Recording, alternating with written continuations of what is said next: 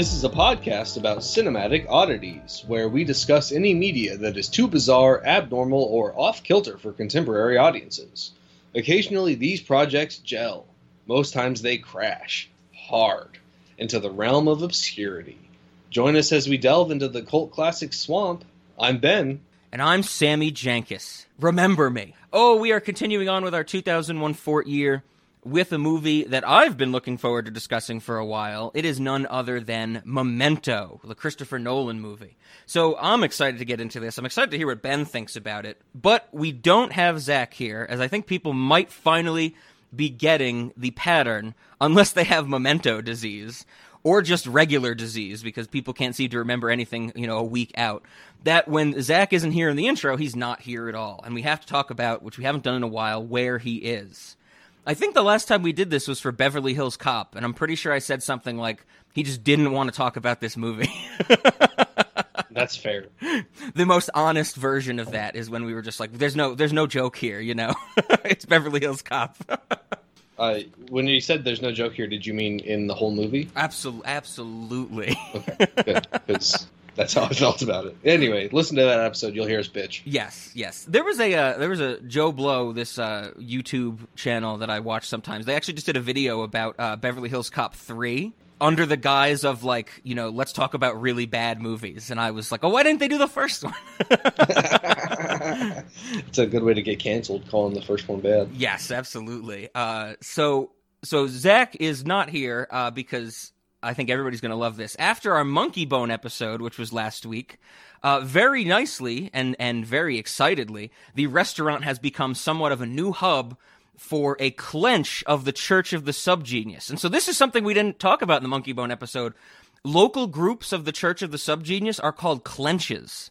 So, so you know, instead of like a regional group or something, they're called clenches. Uh, another weird term from them. Is that like a reference to like clenching your ass? I don't. What, I don't think so, but uh, like I didn't look into like where that comes from. I mean, they are sub geniuses, so that's really anything below genius. Yeah. Yes. Right. so it could be a bunch of.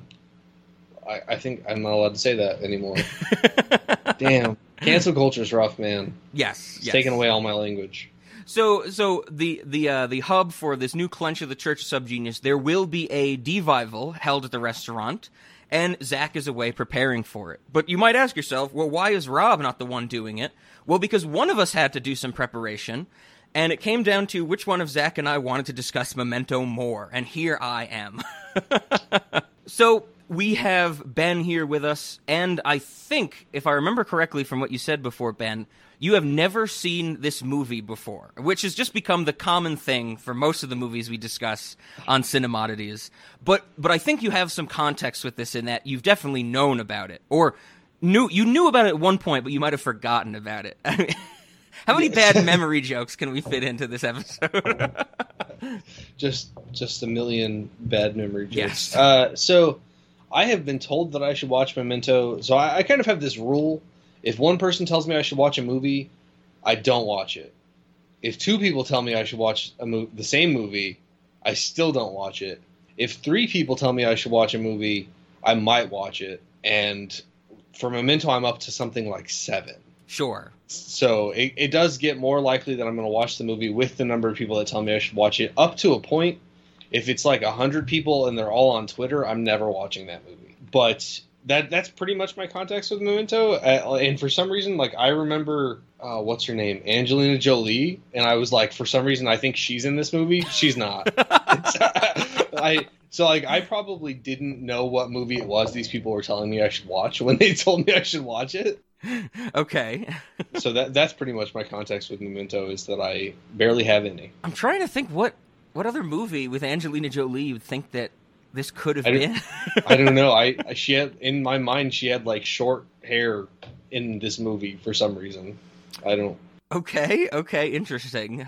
I don't know what I don't even know what other movie she has short hair in. I don't know. Maybe you thought this was Changeling. I I don't know. Okay, I, okay. I really have no idea. Um, I, I just remember thinking like I think like Brad Pitt's in this movie and like Angelina Jolie's in this movie. It's not. I mean, Lenny kind of looks like Brad Pitt. I guess. But, maybe uh, I don't know. Maybe you thought this was Mr. and Mrs. Smith because there's M's in that Uh, title too. but that is a no, I- very different movie. No, I don't think so. Okay. the the the video or like the poster that I'm that I'm remembering has is like has like bright colors on it, which is definitely not this movie. um, yeah. so I don't I don't know what I thought Memento was. Oh, that'd be crazy if someone's like, "Oh yeah, Memento, that really brightly colored, vibrant movie."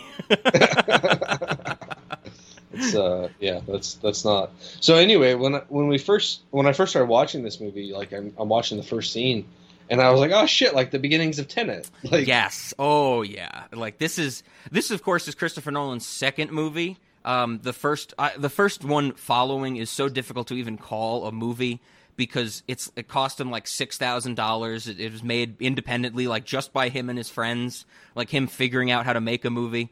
It's not great by virtue of just being so low budget and so simple. It's definitely uh, my bottom two Christopher Nolan movies are definitely that and Interstellar. Like I really want to say Interstellar is my least favorite, but at least Interstellar is a movie where following is like an art project where it's just like imagine if you and I like had like got a camera and bought like a film reel and we're just like let's just film people doing stuff, you know? And and at least there's something going for there's actors in Interstellar and there's like there actually is a story. It's not a great story.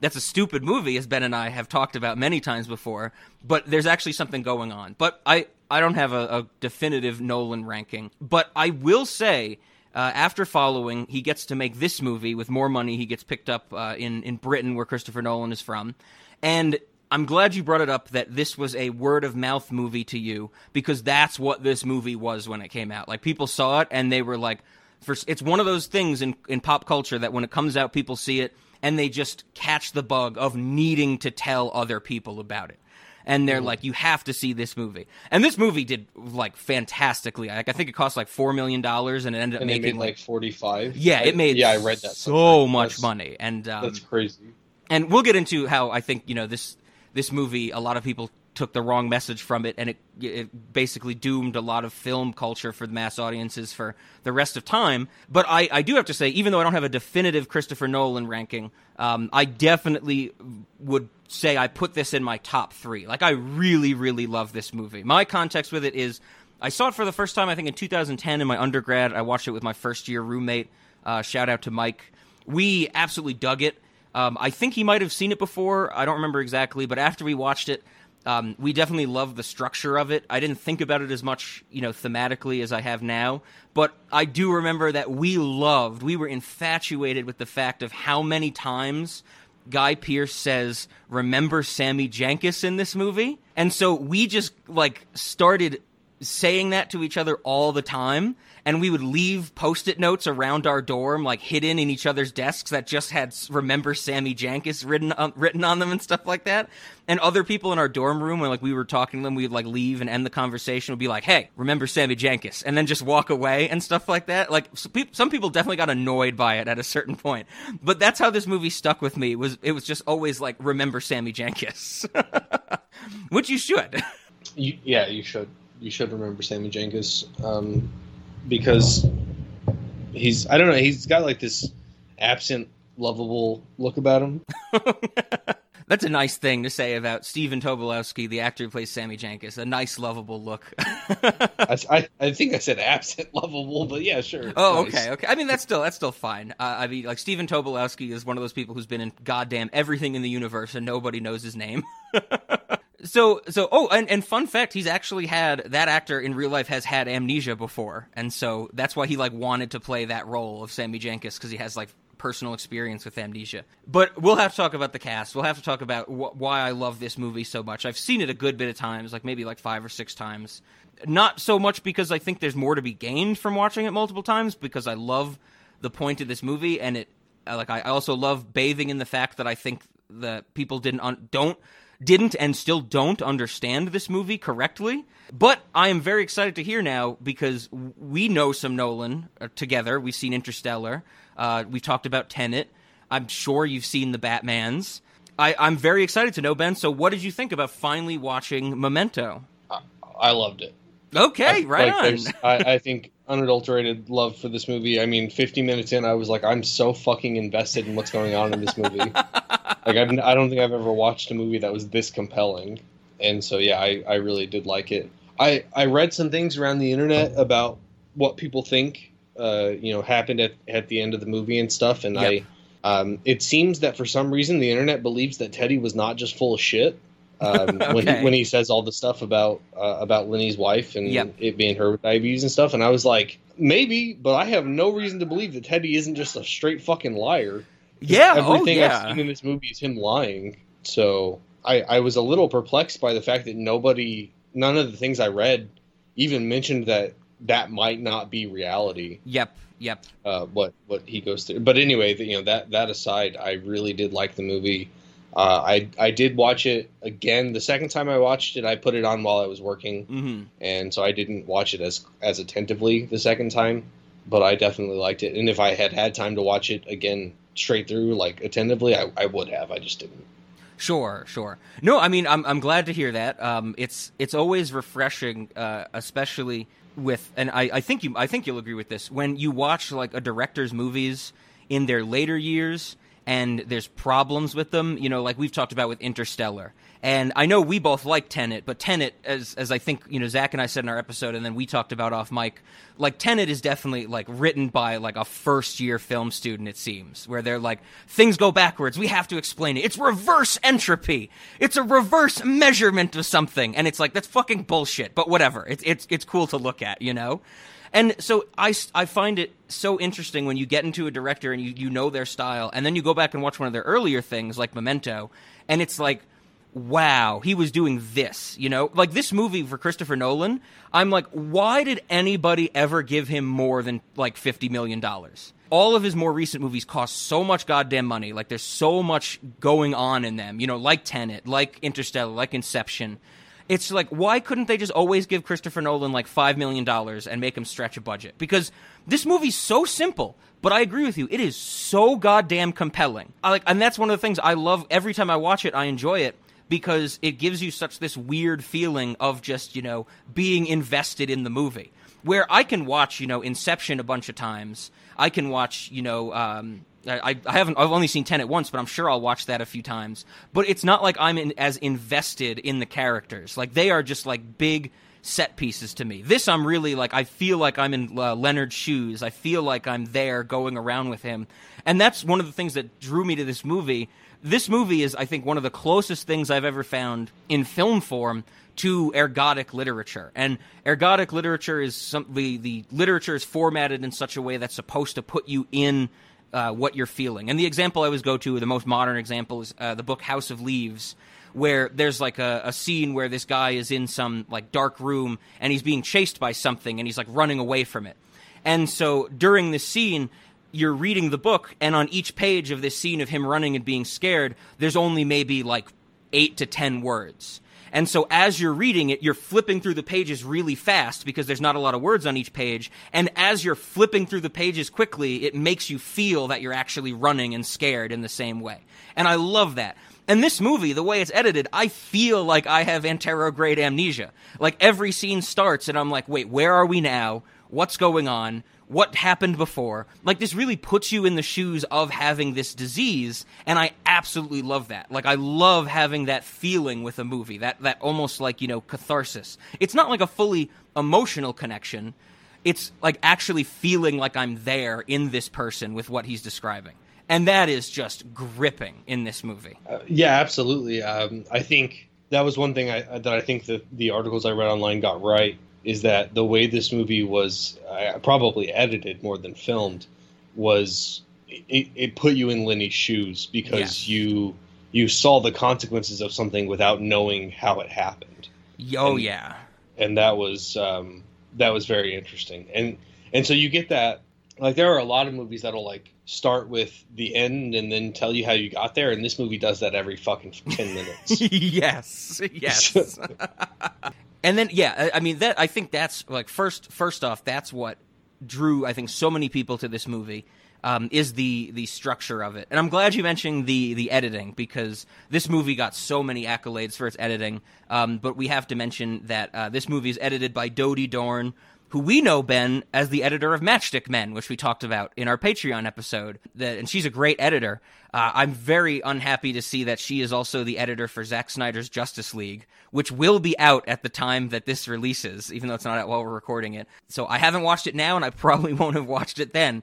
Uh, but she's still getting work. I, I guess that's good. But the editing is fantastic, and you're absolutely right. That's what that's what really makes this movie work. But the editing and the story structure is what drew a lot of people to this. And I think everybody knows, you know, there's there's color sequences and black and white sequences. The black and white sequences play forward or in chronological order. The color sequences play in reverse chronological order, and they meet somewhere in the middle of the story. And I think you know this is the this is the natural extension because what seven years, bef- six or seven years before this in '94, Pulp Fiction comes out and really like popularizes the non-linear storytelling structure. Like that's why Tarantino got famous. Where people were like, "Oh my god, like it's it's crazy," you know? Like it blew people's minds. This is non-linear, but it's non-linear in a different way, where it's not just jumping around, it's really like cascading or telescoping into this weird central point that somehow works as the climax of the movie, even though it is the middle of the story. And and people loved that. And I love that too, don't get me wrong, but that's what drew a lot of people to this there's a great diagram which i don't know if you saw but uh, there's a great graph on wikipedia that like illustrates the relationship between the chronolo- the fabula and the sujet the uh, the story order and the chronological order of this. And i think that gets it you know if if you ever want to un- fully understand the order of this movie uh, that's a great graph to use. But when this happens i think this is where i want to start. This is what dooms this movie and not this movie this is what dooms christopher nolan and kind of the thought of mass audiences for so many years to come. My like I said I love this movie, but I think it's misunderstood. I think that this movie becomes like the calculus of modern film where it's basic. Like would you agree with me here? Let's start here, Ben. Do you think that this movie even though it's structured strangely, once you watch it, you're pretty much like, yeah, I get it. Like, you know, it's it might be structured strange, but you understand the story at the end of it. Uh, yeah, I mean, I definitely, I, I definitely felt like I understood the story. I, like I said, I did think there was some ambiguity in terms of, you know, we don't, we don't know how honest Teddy ever was with Lenny, things like that. Yeah, but, yeah, yeah. I wouldn't say there's anything like left too unanswered. Yeah. Okay. Good. I, I figured we would you would think that, and I, I think that as well. But the mass audiences when this came out, and for the years to come, and like I said, for Christopher Nolan movies for the rest of time, I think this movie becomes like the movie version of calculus, where if you understand it, you know it's incredibly basic. Like once you know the story of this movie, it's like yeah, it's like the story is very goddamn simple. It's just told in a really interesting way. But mm-hmm. for people that don't fully understand it, or the people that are, I guess, uh, maybe a little more blasé or laid back in their movie going experiences, they see this as like high level. Like when this movie came out, there was a sense of like status in understanding this movie. Like you'd have people come out of the theaters and be like, "I'm smart. I understand Memento." And that's what people saw this movie as. And that's what it becomes where people like, "I'm smart. I understand Inception. I'm smart. I understand Interstellar. I'm smart. I understand, you know, Tenet." And that's why I think it's calculus because the people who don't really understand calculus, they think it's high level. Like we've talked about before, like people saying like, "Oh, you know, this kid's doing calculus while in high school." And it's like that's not special. Like calculus is very basic. And that's what I think this movie is as well. That's what Christopher Nolan is. He is like a stupid person stupid person's version of a smart person. Like Christopher Nolan movies are not very highly intelligent. They're just told in ways to seem difficult enough to understand on a first watch that they create the patina of being challenging. Like it's like if you don't know calculus and you tell someone like take the derivative of this rational function, they're going to be like, "Whoa, man, that's some heavy duty math right there." But if you understand it, that's the most basic thing. And I think that's the split in like mass audiences start to see this as incredibly intelligent filmmaking when it is not. It is more basic. And I think that film critics realize it's basic, but this creates that this middle ground. It's somewhere between movies being so dense that people watch it and go, "That was stupid. It didn't make sense." Like Mulholland Drive, David Lynch's or David Lynch movies. Like they watch it and they go, "That was stupid. That didn't make any sense." And it's like, no, you literally have to think about it and watch it multiple times to start to understand what he's trying to say. It's the middle ground between that, like actual film density, and what I call like turn off your brain movies. It's just difficult enough that people go, wow, that was weird, but something was there. And when they get it, they feel smart type of thing. And that, I think that dooms the, the 2000s movie industry for the longest time because that, this movie basically devolves into the existence of just every movie needs to have a twist ending or an unreliable narrator to make it seem smart. And I'm saying smart in air quotes because that's not inherently smart. That can be done in an intelligent way, but just because your movie lies to you, it is not a smart movie. Yeah, I mean, definitely. I, I, I agree with you. I think you covered it pretty pretty adequately. The, the thing that, that I think makes makes this movie you know make, think make people think that they're smart for understanding it is is like you said it's like the unreliable narration. Yes. It's yes. like oh i figured out something that the narrator didn't know. It's like well the narrator doesn't fucking know anything. Yeah exactly. So, so, you know you could figure out where he was five minutes ago and that would be um, but anyway yeah and I, I i i agree with you. Like it's not i wouldn't say it's like a smart movie. The, ed- the editing was smart. Yeah mm-hmm. but the movie itself is not complex. No, not or at the all. story like, itself is not complex. Yeah, yeah, it's so damn basic. But like I said, that's where I think people took the wrong message from this, and it's what unfortunately Christopher Nolan, like I think, takes to heart because.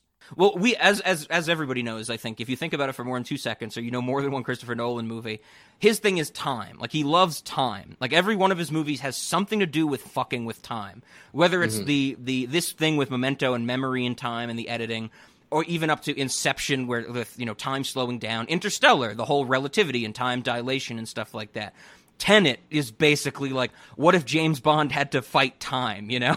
and and like even even like Insomnia is about time because Al Pacino can't sleep and he's in Alaska where the sun's always out, and so he he never has a sense of time. Uh, Dunkirk, his war movie, is about three different stories that take place at different times during the evacuation of Dunkirk. Like he loves time, and so his whole thing with time, I think he starts with a very interesting notion of that, like doing it in Memento and Insomnia. And then, you know, Batman Begins, the Batman movies, like his sense of time is less pronounced there, but I still think it gets at it. He does that in interesting ways. But then he falls so deep, and I don't want to say up his own ass because he still is a very intelligent filmmaker, but he goes way too hard. Like I think that's one of the reasons we hate Interstellar so much is because he's just leaning into the idea that relativity and time relativism exists. He's not doing anything clever with it. He's just you know he's like, "Do you know this is a thing? Let's just like make uh, do fun things with that." Like the like there's just scenes where it's like an hour on this planet is 7 years on Earth and it's like Yes, does that really matter to the story? Not in the goddamn slightest because they're just running from a big wave and stuff like that. Right. And and I think that's the problem where he just starts to mess with time so blatantly, not for a purpose, but just to, to move his stories along. But people still see it as clever. Like Interstellar, people are like, "Wow, time relativity. That's so smart." And it's like once again, it's the calculus thing. It's like if you fully understand it, it's not smart, it's basic. Like it's not very complex. Like you shouldn't think it's complex or that there's a certain level of high status in you understanding it. I mean, it's it's one of the early things that you learn in physics. if you if you start like if you take any kind of astronomical physics, you're gonna learn about time relativity. Yeah, yeah, exactly, exactly. Yeah, and so I, I, I agree with you. I, I, like the the framing that you've put around it with the um, with calculus because, as I'm sure the cinema audience knows, Rob and I are both mathematicians of different forms and calculus is literally as simple as math gets. Yes, yes. Um, I think we've said it before. I don't remember where, but I know it's on some recording. Calculus is easy, and the way we know this is not because we well, one, not because we understand it, but I think more primarily because if you ever think about calculus, you realize that learning calculus is learning rules to do it as easily as possible. oh yeah, yeah. Yeah, I so I I actually interacted with a teacher when I was in high school who said cal- calculus isn't just about uh, shortcuts, and I was like, I don't think you've seen calculus. calculus is all about shortcuts. Yes. Calculus is about about as Rob said, you know, learning how to not use the limit definition of the derivative to have to take derivatives. Oh yeah, yeah. It, it's still one of the most ridiculous things. Whenever I have to teach calculus, it's just like we spend so much time on derivatives, and then I love when I get to say, "Okay, now we're going to do integration." Remember all those things we did? Do them backwards. like literally yeah. read the instructions in reverse. yep, yep. Read them in reverse and add a constant.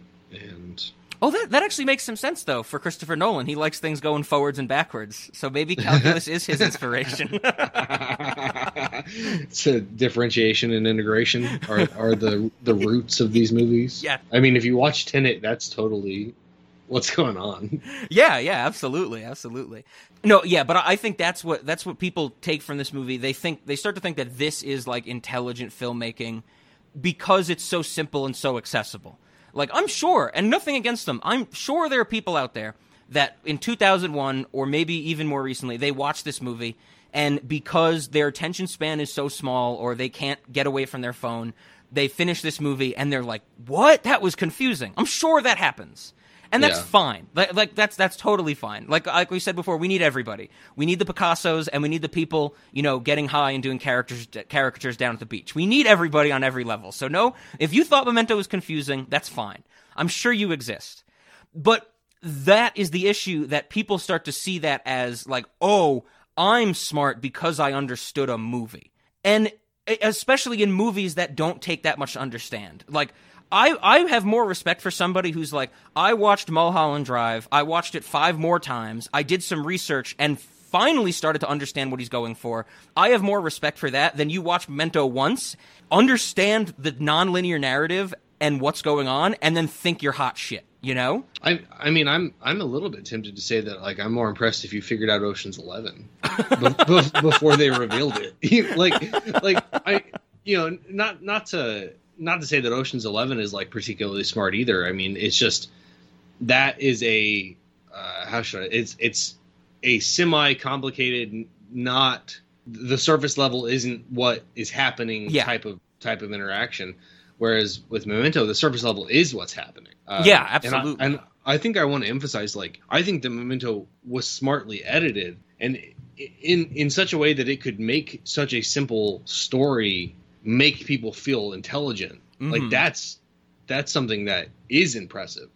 But understanding, like I, I don't know, even even with the unreliable narrations, like yeah, you're getting unreliable information, but you see everything. Yes. Eventually. Yes. Um, oh yeah, yeah, absolutely. Like you do get the whole, you know, story in in the sense of that this timeline that the, takes place over over the movie is all revealed at a certain point. But like I said, I just I just I think to finish up my point is that I, uh, Christopher Nolan is a very smart filmmaker. I, I think he's done great things for the film industry. He's one of the only directors we have that, you know, can that people actually know his name, you know, where people are like, oh, the new Nolan movie type of thing. And that's good. We need more people like that where it's not just like, oh, the new Netflix movie.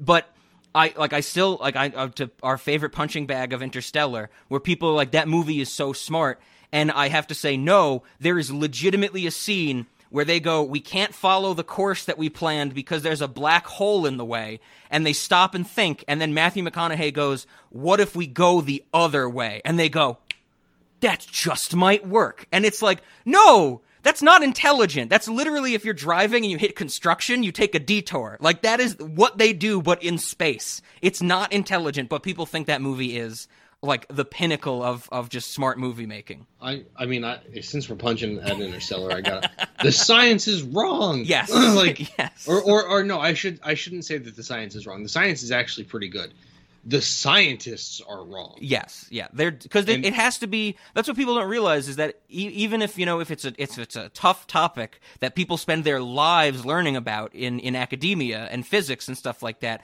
it has to be dumbed down for audiences. It has to make money. Like if this movie was actually just like a physics manifesto, nobody would have went to see it. I don't know if that's true. Like, I think they could have made the scientists smarter and not, and still made a movie that that was popular. They could, At they least, could have. I mean, but they, and there was no way they were going to after in in like well, the early 2010s. I think that's what I'm getting at. Okay, yes, yeah, you're you're right about that. But I, like me as a stoned person in the audience, thinking, why the hell would you make that decision? Obviously, that time dilation is going to cause you a problem. Yep. And and also the beacon hasn't been there very long. Like mm-hmm. that was I remember that one thing like that whole like the whole chasing the wave or running from the wave thing. They were like, "Oh, the beacon's been sending a signal for seven years, except it's only been an hour on the planet, but we should go check the planet out anyway." Yeah. Like, and I was like, "What are you talking about? Why are you doing this?" Yep. And so that's that's what makes that movie stupid. Like, it's it's it's fucking it's it's dumb Yeah. because the science the specialists in the movie didn't know more than me who had only taken college level physics and talked to some physicists like that was my level of expertise and i and i knew more than they did and that's what made that unbearable Yeah, that that movie is is so uh, mind-numbingly annoying to me for for that reason and for other reasons. I mean, you know, Christopher Nolan. Like the the premise of that movie is does love uh, can love like traverse space and time. And people are like, that's a very interesting sci-fi idea, and I'm like, that's the stupidest goddamn sci-fi idea. You want to know how I can tell? You want to know how I know that that lo- love can transcend like time, relativism, and black holes? It's because you have people in in the real world on Earth. They see some woman on the internet and they love her if if if if love if love in air quotes can transcend just seeing somebody on a screen, it can transcend time and space. Okay, like love is is a very strong thing. i mean love is local yes. in the sense that it happens in your brain so wh- so where you are and where they are is irrelevant Yep, yep, exactly. So, so, so, yeah. Th- this movie that that's my biggest problem with this movie is that is the the lasting impact this movie has had on people for thinking this is smart filmmaking. Where I don't think smart or intelligent is the way to describe this movie.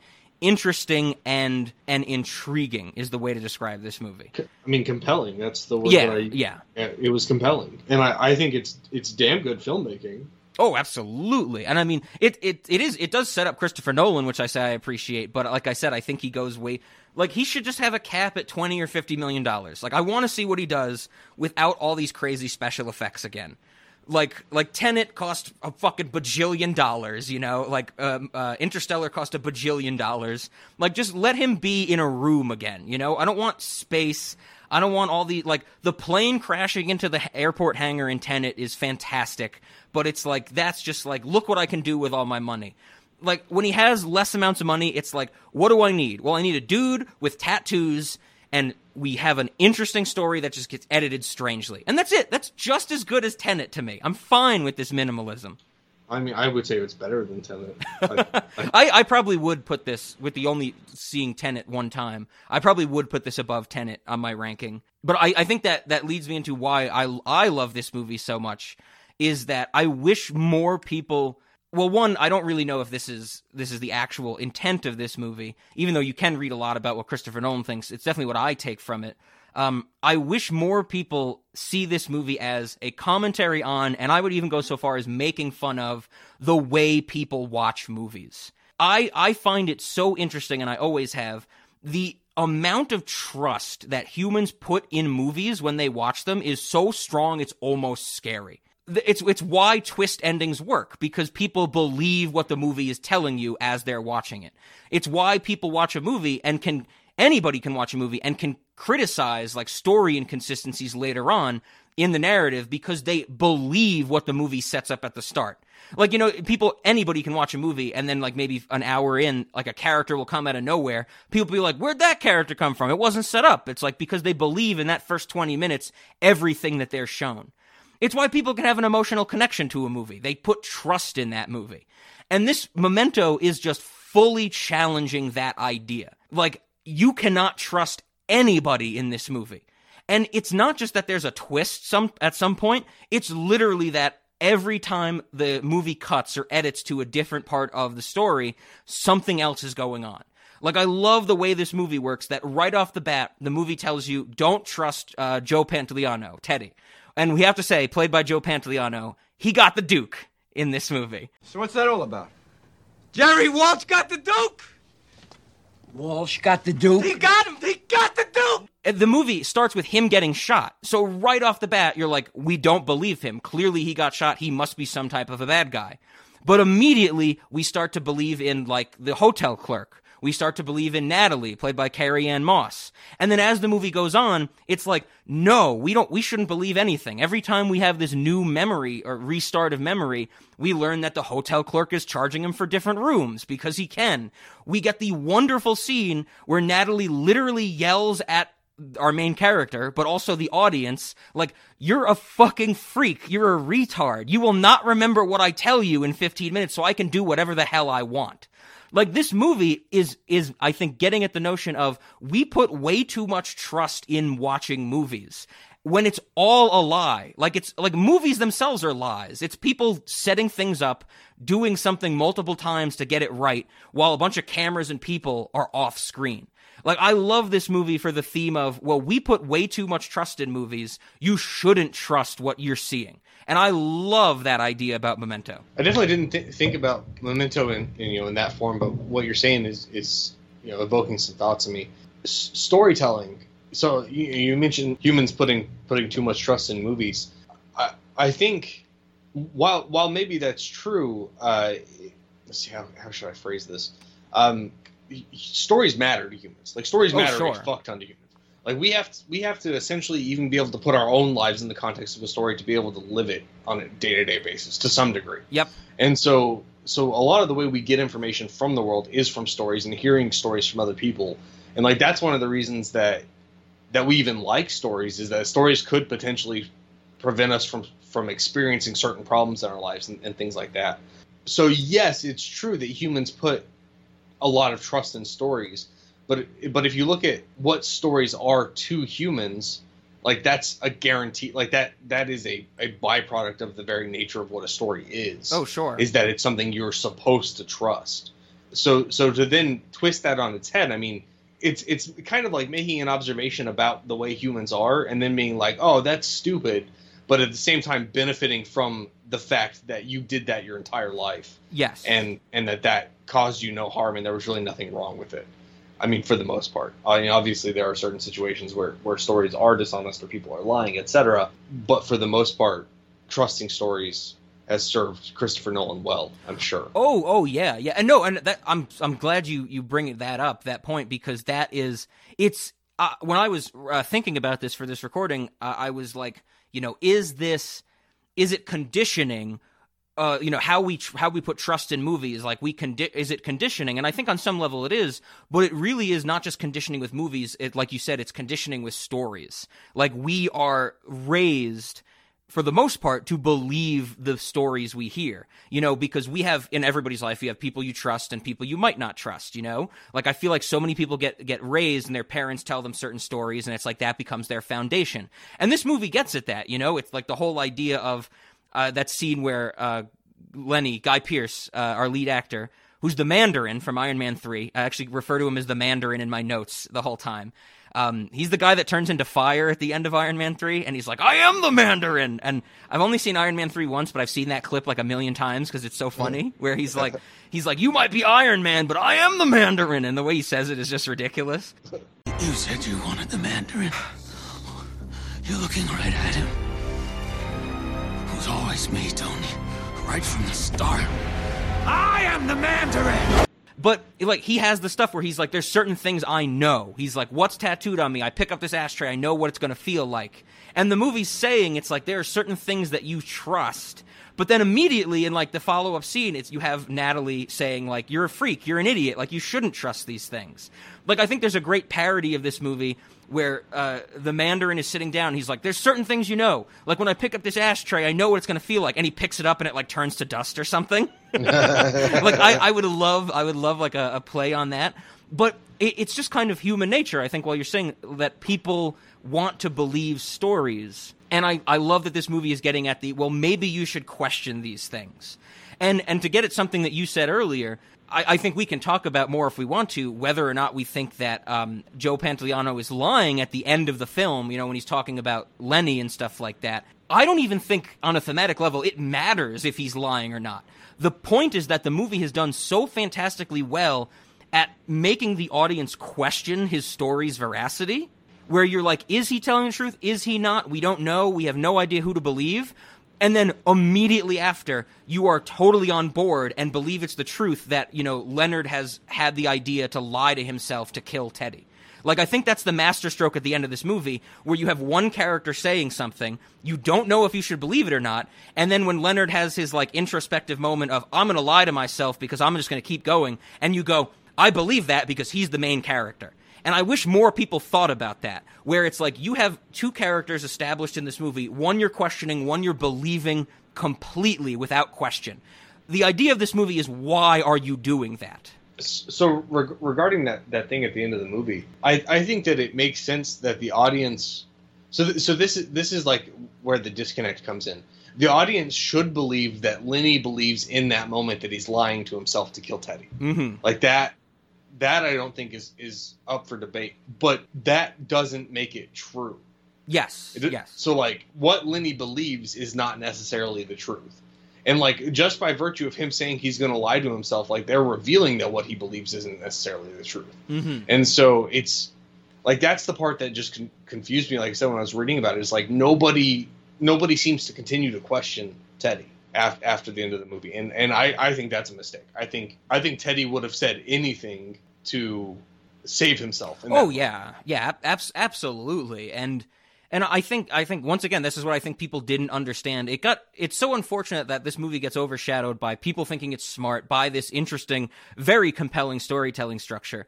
But the, near the beginning of the movie, when uh, Leonard is at the restaurant with Natalie, he's talking about his dead wife, and he says something like, "I I don't want to wake up every morning and think that she's still alive." Like he says that to her. And so in that scene, he believes that. But then we know that at another point in the movie, in his like memory, uh, when his memory resets, which is earlier than that diner scene chronologically, he's setting up all that shit of his wife's in his hotel room and hires the prostitute so he can think she's still alive. Like the movie is very, I think, very blatantly telling us, like, don't believe anybody. Like this, this idea of memory and belief is so fluid and so untrustworthy that that's what we should be taking. But it's like I said, it sucks that people are like, man, this movie's smart. It's confusing. It's complex. And it's like, no, the, the movie is not complex and it's telling you that you shouldn't think, you shouldn't trust anything. You shouldn't even trust yourself at a certain point.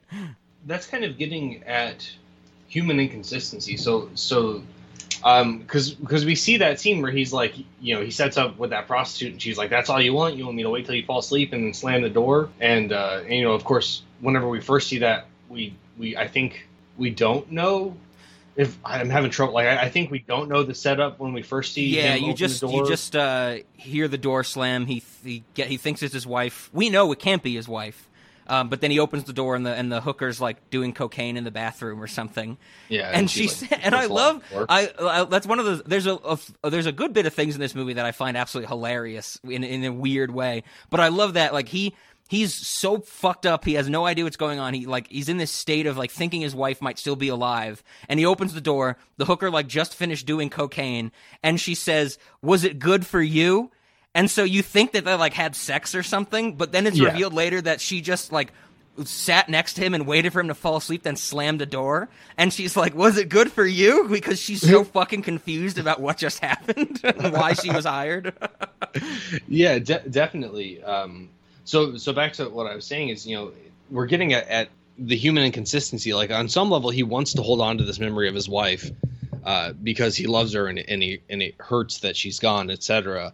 Uh, but then later we see him burning some of her belongings. I think the same belongings that that he gave to the prostitute in that scene yep. or the escort or whatever you want to call her.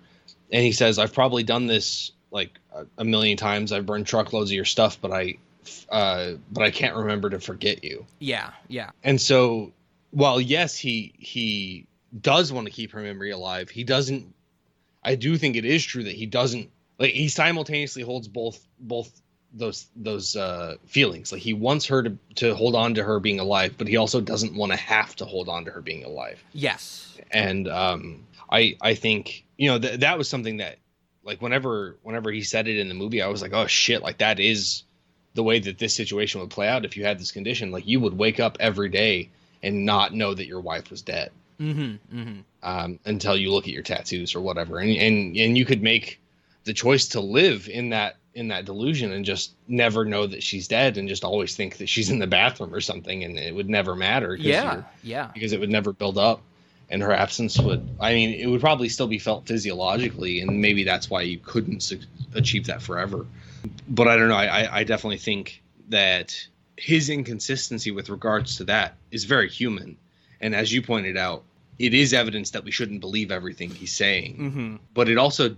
doesn't make it not true if, if that makes sense Oh, sure, sure. I, I, I think at another level with that idea, this movie gets at, you know, at, at a certain point, we as people need to realize that there there isn't just absolutes. Like there there are shades of gray, and we have to choose what we believe. And I, I, I love that idea because I love that idea in this movie because you know memory and belief are so strongly, or maybe more generally, when what goes on inside people's heads, they are so strongly tied to that when a movie like challenges those notions, like those steadfast notions, I love that idea. Like this movie gets to the idea of memory, like memory can be unreliable, and I think that just bothers everybody at a certain point. You know, it might not be like a constant thing. Like the moment as a as a person you realize that your memories might not be accurate, that that causes some like angst. Yeah, well, of course. I mean, your your memories. I, I think that an important thing to know is that your memories don't exist as a way of recording information. Yes. Um, like they they are not like in terms of everything we understand about memory, they are not there to be perfect records of the past. They're there to help you make future decisions. Mhm. And so your interpretations of what happened may not be accurate. Your memories of what happened are definitely not accurate. Yeah. Because they're memories of your interpretation. E- That being said, every time you remember something, you can change it. Mm-hmm. And and I think one of the the best things we understand about memory is that every time you remember something, you're actually remembering the last time you remembered it Yes. or, or something like that. And so, like, absolutely, memory is completely fallible. And I think they even mention it in this, like, eyewitness testimony is is not Oh, yeah. really respected Yeah, absolutely. by police officers. And it's not. It's just not very useful. Like, it would be great if it was, but it's but it's not. Oh yeah, absolutely. Uh, That that's always one of like the best things is when you read the actual like reports and studies on eyewitness testimony. Like you- like there, I think one of the famous cases in like some city, it was probably New York or L.A. or something. Like a, a, like a child just got abducted like right on the street. And they and there was a lot of people around, and no one stopped it, unfortunately. But they there was like a shitload of witnesses for them to interview, and it was like you know they they lined up like the uh, the slew of information they got from the witnesses, and it was like, what did the person look like? What were they wearing? What kind of car was it? You know, and it was like literally the entire spectrum of colors was given for the car. Like every possible description of the person was given, and it's it was it was like you know thirty five people just in this this very small radius around where it happened, and they got wildly different results. Like the variance was ridiculous, and I love that stuff. But that that's you know not good for the kid getting abducted, of course. But it's interesting as a study, as realizing that memory and recall are really, really bad, even in that short term. And I think this movie gets at it in the short term with, you know, him just constantly being like, oh, my memory set reset, what's going on? But I do love the idea, once again, not getting at whether I think Joe Pantoliano's story at the end is true, just the idea that the story of Sammy Jankis could have been confounded by Leonard over the years to fit his own narrative. So it's like that long run memory uh, uh, confabulation as well. So that that's the thing that actually gives me some amount of pause about that is he mentions that you know the research and that you should be able to learn through conditioning, um, you know, because that's a different part of the brain. Yep. But I don't think that he would be able to fabricate a story over a long period of time Okay. because I I, I, I I'm not a psychologist. and maybe If you are a psychologist and you're listening and you know more about this than I do, that I would love to hear it. But I really like. I don't think that he could fabricate a story hmm and and then still remember it later. Like I don't know. It would have to be a very weird way of thinking about this story for him to be able to use that long term conditioning to be able to change it that way. Sure, sure. I I don't know either, but yes, if, if somebody in the audience does know, definitely you know write in because that's a very interesting topic. But to get at what you said before, like we people use their memories to make future decisions. That's yet another reason I love this movie is because you know we can watch it, and clearly you did heard that point of the movie, and you used your memory and knowledge of these things to say I don't think that could happen where somebody else might use their knowledge and their memories to go, "Oh, of course that would happen," you know? Right, And it's right. it's just it's wonderful. I love that this movie actually, you know, has that and the movie says it fantastically as well. There's a point where Leonard says something like, "We all need mirrors to remind ourselves of who we are." Like this movie is a mirror. Like it makes you think about your own memory and to a certain extent. And and I love that. I wish more people thought about it in that sense, where more people are like, "Oh yeah, that's the memory movie," you know. and it's like, it's like, well, what does that mean about your own memory, you know? I, I I think people even need to something we said. What is it? The the concept of um what, event destroyers. I think like everybody's yeah. gone through that. You walk into a room and you're like, "Why am I in here?" And it's like if if you watch this movie and you go, "Man, that movie's smart," but you don't think that you've had this like basic, you know, ancillary form of retro anterograde amnesia in your own life, like you're missing the point. I think like this movie should make you think like, oh fuck, I've forgotten shit. Like, and I don't, and that, that sucks. Uh, this dude, it must suck for him like ten times worse. oh yeah, yeah, one hundred percent. I mean, he he even says at some point, living his life is almost impossible. Yeah, which yep. uh, like it, it occurred to me definitely like while I was watching this movie that I don't know why he didn't kill himself. Oh yeah, yeah. Uh, the, the, there's certain points in this movie where he gets like really, really. He seems very, very upset with his status. And there's a line that I love where he says something like, "The present is trivia that I scribbled down on fucking notes." And I'm like, God damn, like that. That is a rough instance to to live your life type of thing. like having to leave yourself notes and then and even one of the it's not focused on but one of his tattoos says something like you know like notes can be uh misleading or, or don't trust everything or something like that you know and i love that setup in the movie for so much of the movie we see on the back of natalie's photo something's crossed out and immediately you're just like, okay, so this is not a perfect system. You know, once again, you're getting a, this subtle yeah. notion that you shouldn't believe anything. And one one thing that I love, which took me a while to pick up on, uh, seeing this movie a few times is what I mean a while to pick up on. When you see the copy of Teddy's driver's license, um, the one that says like John Edward Gammell or whatever, the expiration date is February 29th, 2001. 2001 was not a leap year. That date does not exist. and it's another notion that you should not believe a goddamn thing you see in movies. You know, it's it's like well on that thematic level, but also in this movie, like there's so many lies that you were thrown that it's it's really getting at the idea, and I absolutely love it. Yeah. So you know, I'm glad you brought up the that license thing because I definitely like when that was first introduced. It's like, oh shit! Like, okay, so Teddy's the bad guy, and and then you learn that Natalie's manipulative, and you're like, oh shit, maybe she made up this photo to yeah. get him to kill Teddy. Yeah. And then and then like you learn more and you're like, I don't even know that Natalie knows who Teddy is exactly, other other than that Teddy was there, you know, was the reason that her boyfriend died. Yep. Yep. So like I don't know that Teddy knows or I don't know that Natalie knows that Johnny Gammell is Teddy. Mm-hmm. And like so I, I, don't know, that that was definitely a trip. Um, of course you you do learn that the license plate actually does belong to Teddy, yep. Johnny Gammell. Yep. I the, one of my biggest issues with the movie, like, uh, is that I don't like in terms of storytelling, and I think thematically for a conclusion of the movie, it does make sense. But I don't like that he tattoos the license plate number on himself because I I don't I I'm not a person that thinks movies should continue or do continue when they're over. You know, like I, I don't think this movie needs a sequel, is what I'm saying. But the way the movie ends when he has that tattooed on him, and clearly the end of the chronological order is he shoots Teddy, the only thing that I can think of, and I have a problem with it, is well, is he just going to go from state to state finding random people with that license plate? and just kill them because because now that's on his body like fact number 6 is that license plate so he's going to take yeah. that to heart and it's going to be like like well that that's that's too kind of clear cut type of thing.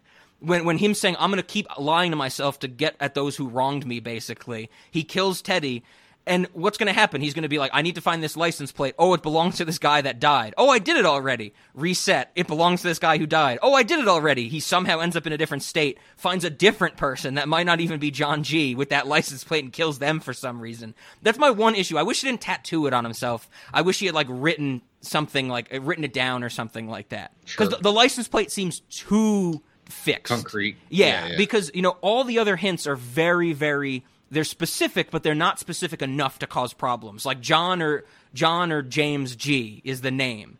Male, drug dealer, or something like that. Like those are all pretty vague. Like that can lead him to people, but it's not going to lead him to a specific person. The license plate will lead him to a specific goddamn person every single time. Yeah, I, I definitely see where you're coming with that, and like that does kind of invalidate the idea that he's been doing this and is continuing to give himself a mystery so that he can never solve it. Yeah. Which which again comes down to do we really believe Teddy that that's what's happening, Mm-hmm. or is it more something more like Teddy is convinced him that that's what happen that's what's happening, so that he can use Lenny as a hitman? Exactly, exactly. Yep. I definitely agree that that if Teddy is act is right about the fact that he's given them, himself this unsolvable puzzle, and that's why there's pages missing from the police report, etc., Mhm. that he would not have done that. Um, Yeah. So yeah. so, or at least I, you know, without some kind of significant change to the situation, he wouldn't have done that. And so it could you could argue that him finding out Teddy's betraying him is this significant change, but you could also argue that that means Teddy's lying. Yeah. Oh. Oh. Yeah. Exactly. And and once again, I I, I love at the end. I love the fact that you know it. We you you question the validity of what Teddy's saying because it gets at that idea, like I said, that this movie is a commentary on how we trust movies. Like like I said, the twist ending is is a great example of this. Like there's a reason that twist endings work for people is because we believe what the movie sets up. But at the same time, a twist ending is good because you start to believe that twist ending. You know, it's like the the the thing that started twist or you know popularized twist endings and then and then you know made them what they are today eventually is the sixth sense. Like the twist ending that bruce willis is dead at, at the end of the sixth sense works because we think he was alive the whole time. But it also works because once you watch or once mass audiences watch that movie and it's revealed that he's dead people go okay i believe that he's dead. Like a twist ending wouldn't work if one you started watching the movie and Bruce Willis is a, a, social worker and people go, "Hmm, I think he's actually a dog. I don't think he's a person." Twist ending wouldn't work then because we don't like question the the fact that Bruce Willis is a person. But the twist ending would also not work if the movie reveals that he's been dead the whole time and you went, mm, I don't think he was dead. I think he was an alien the whole time. Like, we have belief in what these movies are telling us. And I think that's what this movie's getting at is that, you know, even at the end, it's the climax of the movie. People are conditioned or they, they live their lives saying, oh, that's, we should believe that, what happens at the end of the movie. But this movie's master stroke is that it makes you question that big climax where you go, I don't know what I should believe anymore. And, and that's wonderful. And the more recent example that always drove me crazy is um, at the end of Star Wars Episode 8, The Last Jedi. There's the scene where Adam Driver tells Daisy Ridley, he's like, Your parents were nobodies. Because the whole Episode 7 sets up, like, who were Rey's parents. And then at the end Yeah. of the movie, Kylo Ren is like, Your parents were nobodies. And everybody was like, That was such a letdown. Like, her parents should have been somebody. Like, why are her parents just nobodies? Like, Rian Johnson's ruining Star Wars, blah, blah, blah. That's a, that's a discussion for another time. And my initial response was, He's the bad guy. Why, would, you believe him? Yeah, it's like Yeah. why is everybody taking what he said to be so accurate? And it's because it's the big reveal at the end of the movie. And people just are inherently predisposed to believe something that happens at the end and the beginning of a movie. And I love that this this memento makes you question that idea. Uh, because I, I, I think we're both fans of always question things, you know, like under like you should actually decide for yourself whether it's true or not. And this movie really puts it in your face, like you know you shouldn't really trust anybody, because uh, uh, one to get it, I think another idea of this movie is just the idea of human nature. If you're, as Natalie says in this movie, if you're the memory guy, people are going to take advantage of you. People are going to constantly take advantage of you. And that's something that, you know, should also be tattooed on Leonard's body. Like, don't trust anybody that says, like, they don't know you or something like that, because they probably met you, they probably know what's going on, and they're going to use you. Yeah, yeah. So something's kind of bothering me about this point about you know tr- trusting stories and, and whatever. And I, I think the uh, I think the crux of it is is whenever somebody's telling you a story, they're introducing you to a world, and the only things you can know about it are what they tell you Sure, sure. or or show you. And and they could potentially show you things that that contradict what they've told you, etc. But at the end of the day, that's all the information you have is what you can what you can take from it. Yes, yes, Um, absolutely. So I mean, yeah, you you could choose to watch every story and believe that maybe none of it's true, but it, at, like, what do you gain from that? I guess. in Oh, of oh, absolutely. I, I think you're. I think what you just said gets at the idea of why so many people, why the masses hate the the twist being it was all a dream, because they believed those things. You know, there, there's certain enjoyment to a twist ending because you believed some things and you found out that some things were not as they seemed. People hate the idea of everything they believed was wrong because that seems to, you know, bother them on a more philosophical level type of thing. Uh, it, feel, it feels unfair. Sure, sure. I Like, I have wasted my time. I've never had an issue with um the "it was all a dream" trope because guess what? Every movie you've ever seen is a lie. It never happened, you know. So what the hell does it matter? But I know I'm in the minority there. But but even there, it's it's stories and movies playing with you know how much can we take away from our audience's belief type of thing. Right, right. It's it's wildly interesting. I wish more people, like I said at the start, thought about this movie in that way rather than you know this is the calculus of our of our modern filmmaking. Well, you know, you've mentioned c- kind of consistently that we at the end we are put in this state where we don't know what to believe, and and it's it's wildly accurate that that's not how people perceive this movie, and that's so that's so strange to me. yeah, because that was the only thing that I took from the ending is like, or not the ending, but that scene where he's talking, where Teddy's revealing, you know, about him having killed his wife hmm the Sammy Jankis way and stuff. And I was like, it would 100% be the easiest thing in the world for Teddy to be like, oh, that Sammy Jankis story was actually about you. And like, why wouldn't I tell that to somebody who doesn't know anything? Like, yeah, yeah. And the fact that people who have written reviews about this movie didn't even kind of question that is just, is baffling to me. And I didn't think about it on on the level of just because they trust the ending of the movie, and maybe that is what's going on. But it, it seems so apparent that the rest of this movie is, as you've said, don't trust this movie. Yes, yes. Don't trust Teddy. Like the whole time we've been told not to trust Teddy. We find out I think that Teddy is the cop that's on the phone with him. And he later he's like, "Oh, there's this cop that's been bothering you and he when you won't answer the phone, he slides pictures under your door." Yep. And then later he's like, "That was actually me." It's like t- Teddy like has blatantly lied in this movie in a way that we can verify Yep. Yep. not just based on what's written on the back of his picture. So I don't. I guess, I guess I'm just kind of hung up on the fact that, that the people who have reviewed this movie believe Teddy at the end. I Yeah, don't- yeah. I, I have that same problem. I like I like I said at the start. I think this movie is is misunderstood, or maybe not misunderstood. Like because last week, I think, like I mentioned there and explained, I think Monkeybone is fundamentally misunderstood. I think people took the wrong message from this movie, or or they they didn't take it at full level because you're you are absolutely right. We have seen Teddy lie in this movie, and in and in terms of you know storytelling with Memento specifically, there are certain things that we have to believe. You know, there, there's no reason to think like, oh, that one chunk of the movie or this color segment was a dream or anything like that. We're not like I'm not going that far, but we've also seen Natalie lie in this movie. Like that's a, a wonderful scene where she's like, you know, she like leaves, sits in her car, comes back in when his memory resets just to fuck with him, type of thing. Oh, and that scene's even worse because she hides all the pins. Oh my she first comes- god, I fucking that that is my favorite scene in the movie where you have no idea why she's just grabbing all the pens in her living room and then at the end he's defeated because he doesn't have a pen. yeah. I, I I'm glad you bring that up. I love that scene so much because he's just like I got to write this down. I got to focus and he can't find a goddamn pen. I love movies that would not work in the modern era. If he had a smartphone, he would open up his note app, he would say it in or like speech to text or he would type it in and that whole scene would not exist. I Well, love uh, the fact that this movie is just like so of its time where he can't find a pen. So I- I get, I take your point, but I actually kind of disagree with you because I don't think he would trust notes on his smartphone. He he only trusts notes because he's handwritten them. Like he trusts. Oh, sure, sure. Uh, well, then maybe take away the text on a smartphone and put in a uh, like a voice recorder type of thing. Okay, yeah, sure. Um, Oh God, but then you'd have to listen to it all. Ah, be- exactly, which is I think one of the things because voice recorders even existed back in in 2000 2001, but I think that would be uh, that would make this movie so goddamn slow. If it's like, could you imagine even just putting yourself in Leonard's shoes? If, if your memory has like a span of say 15 to 20 minutes, and you'd have to spend a good chunk of that listening to things, you would have so little time to do anything. So, and th- this actually kind of connects to to his inability.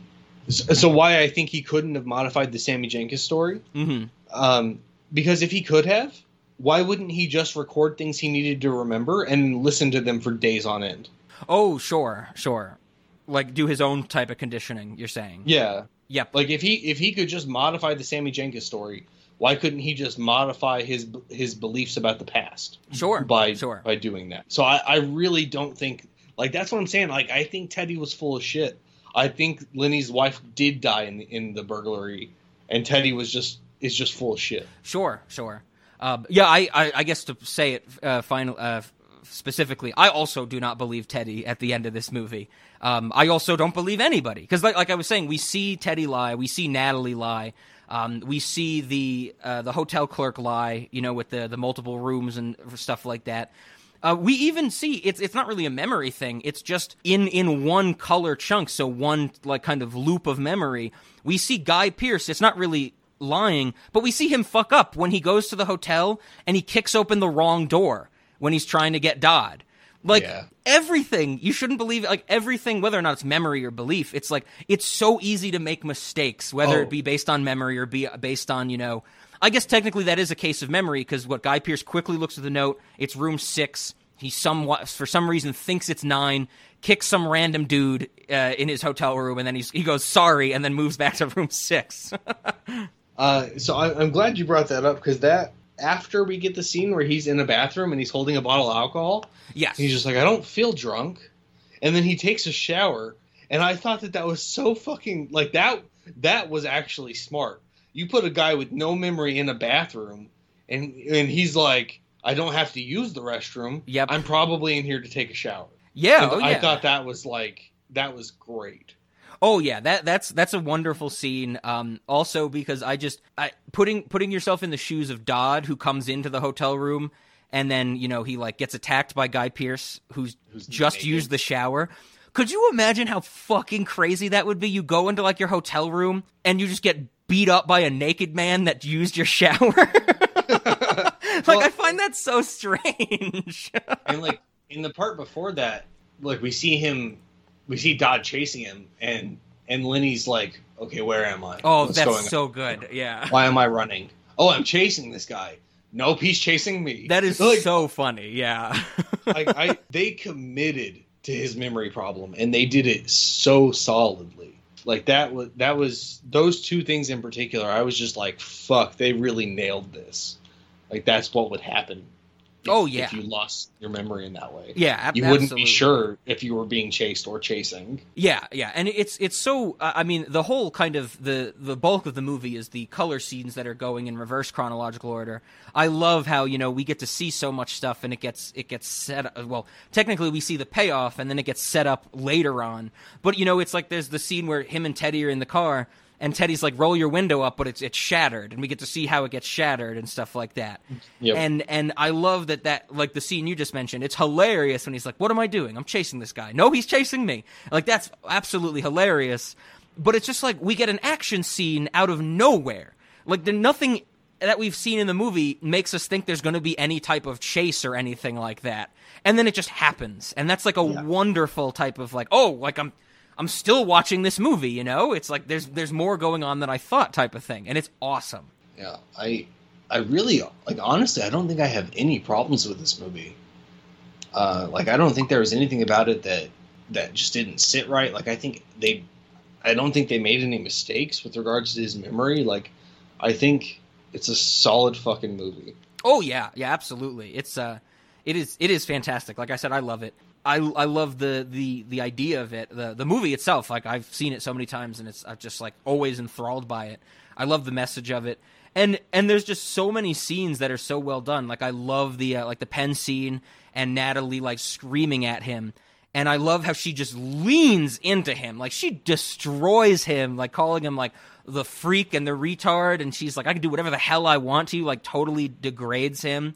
I can say whatever I want and you won't remember. I could call your wife a fucking whore and we can still be friends. Calm down. Easy for you to say you can't get scared. You don't know how, you fucking idiot. Take it easy. This has nothing to do with me. Well, maybe it does. How the fuck would you know? You don't know a fucking thing. You can't get scared, but hey, can you get angry? Yes. Oh, you pathetic piece of shit. I can say whatever the fuck I want, and you won't have a fucking clue, you fucking retard. Shut your mouth. You know what? I'm gonna use you. I'm telling you now because I'm gonna enjoy it so much more if I know that you could stop me if you weren't such a fucking freak. Did you lose your pen? Well, that's too bad, freak. Otherwise, you could write yourself a little note about how much Natalie hates your retarded guts and that I called your wife a fucking whore. Hey, don't say another fucking word. About your whore of a wife? Write about your condition, Leonard. You know what one of the causes of short-term memory loss is? Venereal disease. Maybe your cunt of a fucking wife sucked one too many diseased cocks and turned you into a fucking retard. You sad, sad freak. I can say whatever the fuck I want, and you won't remember. We'll still be best friends. Or maybe even lovers. I love this the black and white scene where he's on the phone and he like takes off the bandage and his tattoo says never answer the phone. Like that is just such a great little reveal. Uh, oh god, it's it's such a simple visual but it's so arresting. Just a dude with a bunch of tattoos all in different fonts, some going forward, some going like mirror image. It's so perfectly simple that it works so well. It, it's fantastic. And like I said, do it. Just I want Christopher Nolan to make a movie that costs less than a hundred million dollars again. you know, I'm glad you, you brought us back to that scene with Natalie because, you know, I mentioned that she hides the pens. Like that scene is she is she is so manipulative in that scene. yes. Uh, and of course, of course, later we learn that she's manipulative and using him in every way that she can because it's pretty obvious that he was involved in the death of her boyfriend. Mm-hmm. Mm-hmm. Which I, I, I, I maybe actually I said I didn't have any problems. There's one thing I don't entirely understand, which is why he took the boyfriend's clothes. sure. But she, she comes in, she hides the pins, like like she she leaves, she comes back, she's like, Dodd's after me. I need your help. I did what you said. It Yep. did, or or you know whatever. And uh, no, yeah, yeah. I, I I jumped the gun a little bit. She's like, he's coming here. I gotta hide all the pins for some reason, and I gotta tell you about this. And then she leans into him. She makes him hit her. She leaves again and comes back and is like, Dodd beat the shit out of me. Yep. And I did. He beat the shit out of me because of you. Like I need you to kill him. And like that was just so beautiful of Oh, a yeah. manipulative tact- tactic. I mean, obviously disgusting also. Oh yeah, it is. It is straight up evil. But I mean, I like I said, I love it because it's like you know implicitly because we like to trust movies. Like I've been saying, you know, we right off the bat we see Teddy get shot. We know we think he's the bad guy. We think we have this feeling not to trust him. And then we get the scene with uh, Natalie at the diner, and you know she's like asking about Leonard's wife, and it's a very emotional scene. And implicitly we trust her. And then the movie's like, no, go fuck yourself. She's just as bad as everybody else in this movie. She's maybe worse. Yeah. Oh, Um, yeah. well, and like, so that that was something that was interesting too. Is like they, the first time we see Natalie, she she looks battered. So like you know thoughts that come to mind are like, oh, she's in some kind of abusive relationship. Maybe Yep. maybe Lenny intervened in that somehow just by chance, and that's how he got these cuts on his head that are, are here the whole time and never actually explained. So they they set her up to be an incredibly sympathetic character yes. uh, or a character that you should have sympathy for rather and and it is a complete misdirection Mm-hmm. mm-hmm. uh, as, as bill burnham would say it, it is a rock hard misdirection oh yeah, it's it's fantastic. I even love the um when she leaves and she's like, "I'm going to use you, and I'm telling you this because you won't remember." She goes and she like sits in her car and she just watches him because she Yep. knows that his memory will will have reset when he like stops looking out at her. Like it's such a nice little touch because it's like I remember one of the first the first few times I watched this, I was like, how does she know when his memory is going to reset? Like it doesn't seem to be on like a fixed timer, you know? Because all the color scenes are different lengths, and, and there's definitely like certain things we don't see, like where he drives somewhere and stuff like that. But it's wonderful because he's freaking out. He's looking for a pen, and he keeps looking at her just sitting in her car. Like so, she's gonna know based on the interaction they just had and he's pissed at her when he stops looking at her and like looks confused and doesn't know where he is that that's when she should make her move. And it's like it's so wonderful sim- wonderfully simple that they're able to like telegraph when he's gonna reset type of thing. It's just it's it's wonderful. So in that particular scene i, I actually I, I- you brought the event destroyers earlier and i was kind of put in that same mindset of like whenever she slams the car door hmm that's like triggering him to be in a different memory yes Like- yes it's like that is an event destroyer for him. He's like, oh, something new is happening. Mm-hmm. And oh um, yeah, and they do that throughout the whole movie. The, there's some like this door slamming with the prostitute. Um, when Teddy first, or not Teddy, when Leonard first shows up in the in the uh, the boyfriend's car at the outside of the bar, like the uh the the door of or the the lid of the trash of the dumpster slams. Like there's definitely like certain noise or sound cues at the start and ends of every one of those color sequences. That is like you know definitely what you're getting at, like some notion of like this this reset type of thing, like something that like takes him back into reality or something like that. And I, whenever that first happened in the movie, I was like, oh shit, like her, because I had the thought, I was like, how long is this gonna last? Like, how, when does she know to come back in? And then when she when she slammed the door and it distracted him, I was like, oh fuck, like she might be able to force that to happen. Yeah. Oh yeah. Yep. And I, I thought that was pretty interesting. Oh yeah, yeah. It's so it's it's so well done. It's so interesting. It's so compelling. Like we've been saying, it's just it's just absolutely fantastic. And then, like I said, the, there's certain things that you can even think about in the movie that are also wildly interesting. Like I said, I love thinking about well, what would happen if I went into my like bathroom and I heard like the shower, I heard someone in the shower, and then I got beat up by a naked man. That's a very interesting thing to think about, you know. I also the like the the end of as we are told the Sammy Jankis story the end is absolutely horrific. Like with the wife being like, "It's time for my shot," you know. Like one, the wife has to sit there, and which we get to see, she's like just destroyed emotionally. That you know, Sammy Jankis keeps giving her the shot, and she's just like, "Oh wow, like I'm gonna die and go into a coma." But then even further, imagine Sammy Jankis sees his wife in a coma, forgets about it, sees her in a coma again. Like, how long did it take for him to call somebody and be like, my wife needs help?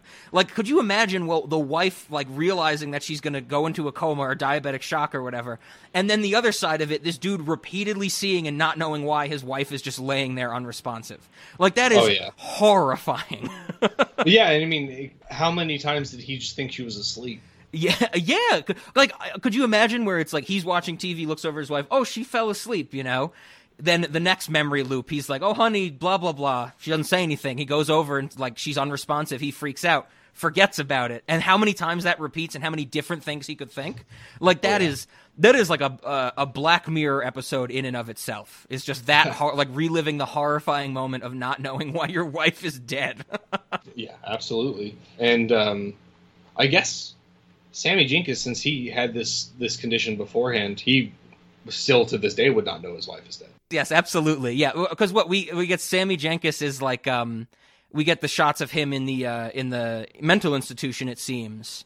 Yeah. And and I oh that's another great scene where I love when Leonard's saying something like I looked at Sammy Jankis and I thought he was faking or he was he wa- he wasn't being I- I totally he- truthful. I thought he recognized exactly. I saw a glimmer of recognition. He says, "Then I realized that you fake it." people just fake it. Yes. And I'm like, you're goddamn right, people just fake it. It's like everybody in the fucking world, like, you know, somebody says something they're not familiar with, they will play it off as they are familiar with it, you know, and Yeah, try and fill in the gaps later. And that's exactly what you would do if you had this memory loss. Be like, oh, Sammy, you remember me? And he'd be like, yeah, yeah, you know, it's like the, the Simpsons joke of where, like, Bart and Milhouse, Bart says, like, do you know what this means? And Milhouse goes, yeah, but you say it first and it's it's like that. It's like that is human nature to a T. Where we will be, we don't want to like show our, our shortcomings. We're so insecure, so we will just fake it till we make it, type of thing. Oh, definitely.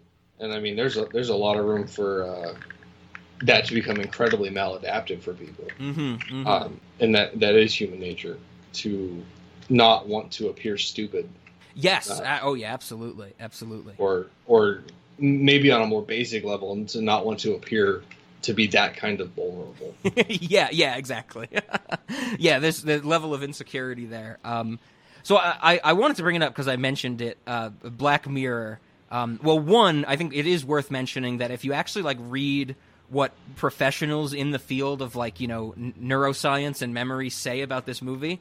Back when it came out, and still to this day, like the experts are like, this is the best depiction of anterograde amnesia in film ever Nice. and and so yeah, and it's so like actually well done. Um, you know, and then the one of the ones they say is like the worst examples is uh, the Adam Sandler movie Fifty First Dates, which came out in like 2004 or 2006 or something. Yeah. They're like they're like that is done for comedic effect. Like there's not a lot of reality there, you know. Where like here they're like this this really puts you in the mindset. Like with with Leonard and with the Sammy Jankis story. Um, have you ever watched any of the Black Mirror episodes after Netflix bought it? because we when we lived near, we watched it when it was still on BBC. Yeah, I don't. I don't think so. Okay, so agree. there there was I watched like the first Netflix season and I absolutely hated it, but there was one thing that always stood out to me as just one of the worst things I've ever seen. I don't remember the name of the episode, but it gets at memory. It gets at memory and it gets the idea of how memory is unreliable. And so the episode sets up that there is like this insurance person or this person that works for an insurance company and their job is like after an accident, they will go to witnesses with this machine that basically turns the witnesses' memories into a visualization, like like a, Okay. like they can watch it on a TV screen. And this is like the new technology in insurance. It's Black Mirror, so there's always some weird technology, of course, and this is the new technology. But very early on in the episode, it sets up that memory is unreliable. And there's a specific scene where, for like some little car accident for this insurance thing, she goes to a witness and the, the witness is describing things. It's showing up on the TV screen, and he's like, Oh, someone walked by and they had a yellow jacket on. And you see on the screen this person with a yellow jacket. But the insurance mm-hmm. person says, Oh, actually, we have a photo like an actual from a security cam or something that shows that that jacket was red. And the guy's like oh that's right. And the jacket in the visualization like switches from yellow to red. And so they set up that memory is unreliable. The episode goes on the episode goes on and there's something where this this other woman who like committed a murder is has to get hooked up to this machine but doesn't want like the murder to be revealed. So she's like running from uh, running from the insurance person. The episode ends with her having to kill other people that like witnessed the murder because they don't want she just doesn't want any ties. You know, the, the insurance person doesn't want the machine to be able to like show that she was there or whatever. So she goes, she kills like a husband and wife. As she kills the husband and wife, she realizes that their infant child watched her do it. And they know the insurance person would hook the machine up to the child to see what happened. So she kills the child. The stupid Black Mirror twist is one, she didn't have to kill the child because it turns out the child was blind. Okay. But two, this is the thing there was a hamster in the child's room that also saw the murder. The insurance person hooks up the machine to the hamster and it reveals that she's the murderer. And this is why that's stupid. Because the movie, uh, not the movie, the show sets up that human memory is unreliable, but the climax banks on the fact that they get perfect recall from a hamster. It is the stupidest fucking thing. And I, I always think of that where I'm like, Memento, great story about memory. It makes me think about memory, what people mean with belief in memory when they watch movies. Fantastic. Black Mirror, perfect recall from a hamster. You could not get two more extremes of intelligent or complex and interesting and stupid and basic. that's that's pretty funny. Um, perfect recall from a hamster. Yes, yes. I, I remember talking to people about this, and they were like, "Yeah, the Black Mirror wasn't bad, you know." And I'm like, "No, it was terrible. They hook up a fucking memory machine to a hamster. like that is the dumbest thing I've ever heard of." I Because mean, the memory, honestly, the memory of the hamster would be, I saw a person and they didn't feed me. right, right.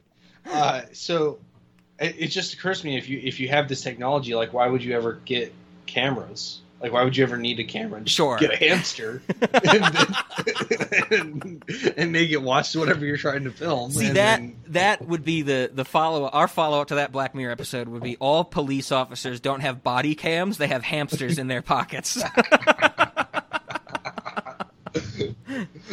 oh, Oh god, it's so stupid. I I cannot. I could not stand the Netflix Black Mirror stuff. I hate. I don't think there's a single. Well, no, there was one episode I liked, but it was so. A lot of it was really stupid.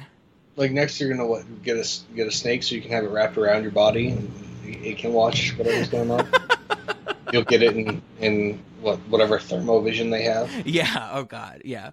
But yeah. I, I so that that's where I think also this movie with the idea of memory. It, it once again like people this like I said earlier it sets up a lot of stuff for you know a movie seeming to be intelligent and difficult to understand when it really isn't, but people think it is for some reason.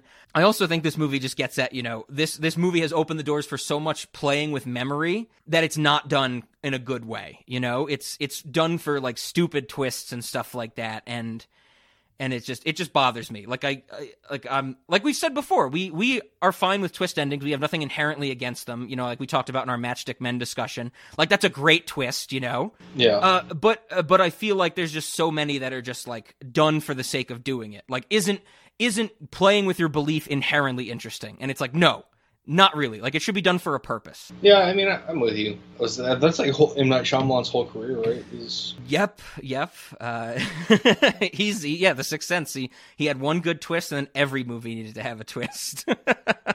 this was a success. oh god. Here's the twist, M Night Shyamalan. It's not always a success. Yes, yes. So yeah, I mean this this movie is so it works on so many levels. I uh, I wish Christopher Nolan would make a movie like this again. I wish he would do something that isn't like this huge budget spectacle and I I just want it to be The other thing I really like is that it's just explained very simply where it's like he got hit on the head, he has memory problem or brain problems. Like that's it. That's all we need to know. Where Christopher Nolan eventually becomes oh, I need to explain in literal nonsense terms why things are moving backwards in Tenet. And it's like, nobody fucking cares. Like, just say things move backwards. We're gonna be on board with that. It's fine. Yeah, I mean, if you're watching Tenet, you're already on board with it. yeah, yeah. Like, I can't imagine people would leave the, the Tenet theater in a different universe. People would leave Tenet and go, that was a really cool movie, but how can things move backwards? And it's like, nobody would care, you know? It's, it's like, it, it's like nobody really wants these explained to death, but for some reason, Christopher Nolan needs a scene where one of only four women in the movie explains that it's a form of radiation that reverses entropy.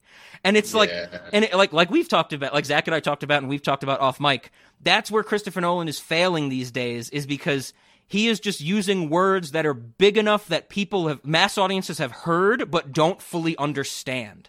Like everybody knows, everybody's heard entropy, but not enough people know what it is, so he can use that for his purposes. Yeah, and I, I think I don't I don't know. I, I think we talked about this off mic. Um, the one problem that I thought was really dumb with his trying to explain things is like at some point they're talking about time actually moving backwards, and they have this thing where like hot stuff makes you cold or something. Yeah, yes.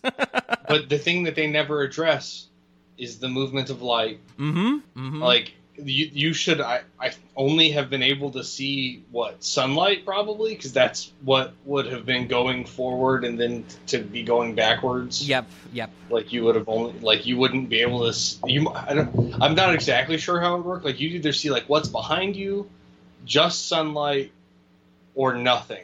Yeah, yeah, exactly. It, he he know well. It the movies have to make money. They have to be for mass audiences, and so they have to find this place where there's Christopher Nolan wants to flesh it out enough that it seems intelligent. Like I said before, the patina of being a difficult problem, but it's never fully realized. Like you could uh, i'm sure it exists now that Tenet's been out for a while youtube videos of being like what about this what about this i think the the big like joke is like oh if you you know if you live your life and then you reverse yourself does like when you have to go to the bathroom just like your poop go back into you type of thing you know and it's like there's you can think about it to death same thing with interstellar it's like here's rel- like time relativity are we going to do it to the full extent that it, or discuss it to the full extent that it should be discussed? No, we're going to do the bare minimum to get us through this plot. Yeah. And it's just, that's fine. I know that movies have to do that. You can't, if you explain everything, it becomes a documentary, and that's not gonna, Yeah. not good for the narrative structure of any, any movie, any sci-fi movie. But I would rather less explanation than more. Sure. No, and that's what I was going to say is that you're you you've kind of hit the nail on the head. It's like they're giving you just enough ex like what's the saying? Like you give them enough rope, rope to hang themselves Yes, with. Like they're yeah. giving you just enough explanation for you to know that they don't know what the fuck they're talking. yeah, yeah, exactly. and I think I think that exact reason is why I appreciate Tenet more than Interstellar is because they're both absolute nonsense. But at least in Tenet, he's describing something that isn't real. Like I can forgive him for that. Like like reverse entropy is nonsense, but it makes sense in terms of a sci-fi story because that actually isn't a thing. The nonsense of that they do with like relativity, that is a thing. So I have more of an issue with it. You know, it's like why I like Inception too. There's no fucking dream machine in the real world, so I'm fine with him trying to explain that because I know it has to be sci-fi. Like this Memento would suck if there was some bullshit half-ass explanation about like when his memory resets or what things he can or cannot condition himself with and stuff like that. But that's why I want less explanation. Just say he got hit on the head, brain problems. These are how the brain problems manifest themselves. Done. Here's the actual story. That's all I want. He's the memory man. yeah. Or the not the not memory man.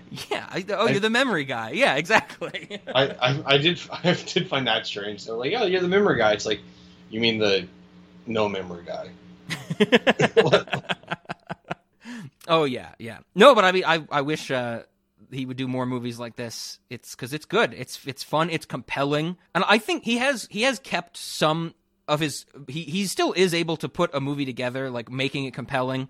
Like I still love I still love Inception. Inception is probably my favorite movie of his because he puts so much work. Like you have to watch an hour and forty five minutes just to make like three seconds of a van falling off a bridge interesting. And I love that. Like inherently, a van falling off a bridge in slow motion is boring as shit. But he puts so much work in to be like, oh my god, it's falling! And I love that. And Tenet as well. Like Tenet is just a wonderful thing to look at. Like when everything's fucking going backwards and you have no idea what's going on in that red blue room scene with the temporal pincer movement and you're hearing voices going forwards and backwards. I'm like, I have no fucking idea what's happening, but I am so on board because it looks and sounds cool. Like he can do that. But once you start to think about it more of his modern movies, you're like, well, no, there's a lot of nonsense here like you said with this movie, this movie's almost perfect. Like you can think about it and it all works on every level. I want more. I want more of that. I can tell you said this movie doesn't need a sequel. Uh, whenever you said that, I was like, they really could just make a sequel just to give us more of this movie. oh, sure, Like, just- sure. Like the story wouldn't be about Lenny so much anymore as it would be about like the shitty things that people do to Lenny. Yeah, I I would love to know more about what Joe Pantoliano's doing when he's not in the scene. Like, there's just when he comes out of Natalie's house at one point, Joe Pantoliano's like hiding in his car. Yeah, and I'm yeah. like, how the fuck did he get there? Like, what was he doing? yeah, I from from what we get, like from Natalie, Teddy's some guy that Jimmy met at the bar or whatever. Yeah. Like I would, I want to know more about how Teddy got into Lenny's life. Yeah, yeah, yep. And, and like they say that he was the cop on the case or whatever. Teddy says that, but that's bullshit. Like Mhm. I don't believe Teddy at Yeah, all. yeah, yeah. So I want to know more about that. But I uh I, I think the the obvious answer to if they made a sequel, the they would call it Memento. I think that is the the easiest obvious answer, but I think that if they do make a sequel, they should go balls to the wall and do the um the too fast too furious thing and do two mem two ento. like make it make it make no sense at all, you know. oh, that's funny. Uh, but I yeah, I mean, I don't know if they. If, I don't think there's any plans for a sequel. Uh, Christopher Nolan movies don't have sequels unless they inherently warrant them, like Batman, because you know nobody can make a single superhero movie anymore, or even back in the late in the late uh, thousands, you know. But I mean, I I still to this day though I want a sequel to Inception. Just for the fact that the movie starts with the top still spinning, and then it like starts to wobble, it falls over, it rolls off the table, and when it lands on the floor, it just starts spinning again. Like I don't know what the fucking rest of the movie would be. I just want that to be the opening to the sequel of Inception. I uh, I still have not seen that movie all the way through. That movie is I I love that movie and I love to describe it as a bodybuilder of a movie. Like that is exposition the movie and it is also like I said like 3 second shots of a van falling are the most interesting thing you've ever seen. It's wonderful. I think one thing I do know about it is like Ellen Page draws a maze or something. Yes, yes, she does. And uh, as we know, as we've talked about many times, Christopher Nolan, his movies have very few women in them. Um, there's really there's only there's four women in in Tenet. There's three women in this movie. There's Natalie, there's Sammy Jankis's wife, and there's uh, Leonard's wife. The in there's very few women in in Inception, and now there's even one less woman because her name is his name is Elliot Page now. Yeah, I was gonna say I, I think I just dead named Ellen Page. It's Elliot Page. I'm sorry, Ellen Page. I'm sorry, Elliot Page. I So Christopher. Nolan's movies are losing women after the fact. It's ridiculous how little he and then most women in his movies are dead. like a lot of his movies have dead wives in them and stuff like that. So it's it's very strange. Christopher Nolan, as Zach likes to say, he's never had sex before. He barely knows what a woman is. to him, a woman is a plot device. Uh, I mean, is he wrong? they say he has kids, but I don't know. They could be adopted, you know? Like Like when you go to somebody's inf- information, it says like number of children. It's just a number. It doesn't say like you know two real, three adopted or something. I don't know what the other one would be. That's offensive to adopted children. It's bi- biological. So yeah, I mean we we don't know, but uh, but yeah, I mean uh, I can't wait to see what Christopher Nolan does next. Uh, have you seen the Batman trilogy? His Batman trilogy? Have you seen all of them? Okay, okay. I have. Um, and then uh, Insomnia, Prestige, Dunkirk. That JGL was was I think his Robin was in his name. I hated that. Yes, yeah. That's the the end of that movie is where he's like he like puts says his name to some like worker, and they're like, "Oh, you're not in the system," and he goes like, "Try my real name, Robin," or he, he doesn't say they're like, "Try my real name," and he hands over his driver's license or whatever, and the woman's like, "Oh, I sh- I like that name. You should use it more often. It's Robin," and it's just like I'm like, I don't care. I don't care. Uh, the third, well, people give a, the third Batman, the Bane one, the Dark Knight Rises, a lot of hate. But what people need to realize is he did not want to make that movie. Like when Heath Ledger was dead, he was like, if there was a third movie, it would have had the Joker in it. And then when Heath Ledger oh. died, he was like, I do not want to make this movie. And Warner Brothers was like, you stupid motherfucker. The Dark Knight was the biggest comic book movie in existence at the time. There needs to be another one, you know? Mm. I like I like Bane though, you know. You're a big guy. For you. but yeah, Christopher Nolan, he's an interesting filmmaker. I don't know if there's any other movies of his we'd ever. I mean, I'd, I'd love to talk about The Prestige one day. That's a good movie. And I like Insomnia more than most people. But unless you had any other thing about specifically about the movie, uh, there was some other things I wanted to point out because I've always known about this uh, that this this movie, the idea for this movie is based on a pitch from Christopher Nolan's brother Jonathan that he actually turned into a short story. And the short story got published after the movie came out, but it was like he was writing it and shared it with Christopher Nolan like before this movie was made. So technically, the the short story is the inspiration for the movie. Uh, the short story is called Memento Mori. I had never read it, but I read it last night uh, before this recording. It's it's not bad. It's not very long. It's de- since it's a short story, it's not as fleshed out as the movie, um, but it does take it in a different direction.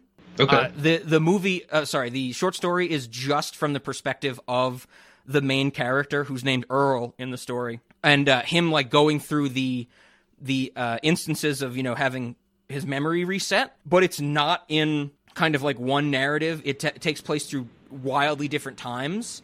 Like in the in the short story, like it starts with him waking up in like the mental in a mental institution, but then it'll be like, oh, then he's out of the mental institution. It's implied that he escapes and he's looking for his wife's killer. But there's one instance where he like wakes up in a motel room and it's one of those like seedy motels where uh, there's a mirror on the ceiling, like above the bed, and he like wakes up and he looks at it and he doesn't understand why he's so much older than he remembers himself, and that's pretty Oh, cool.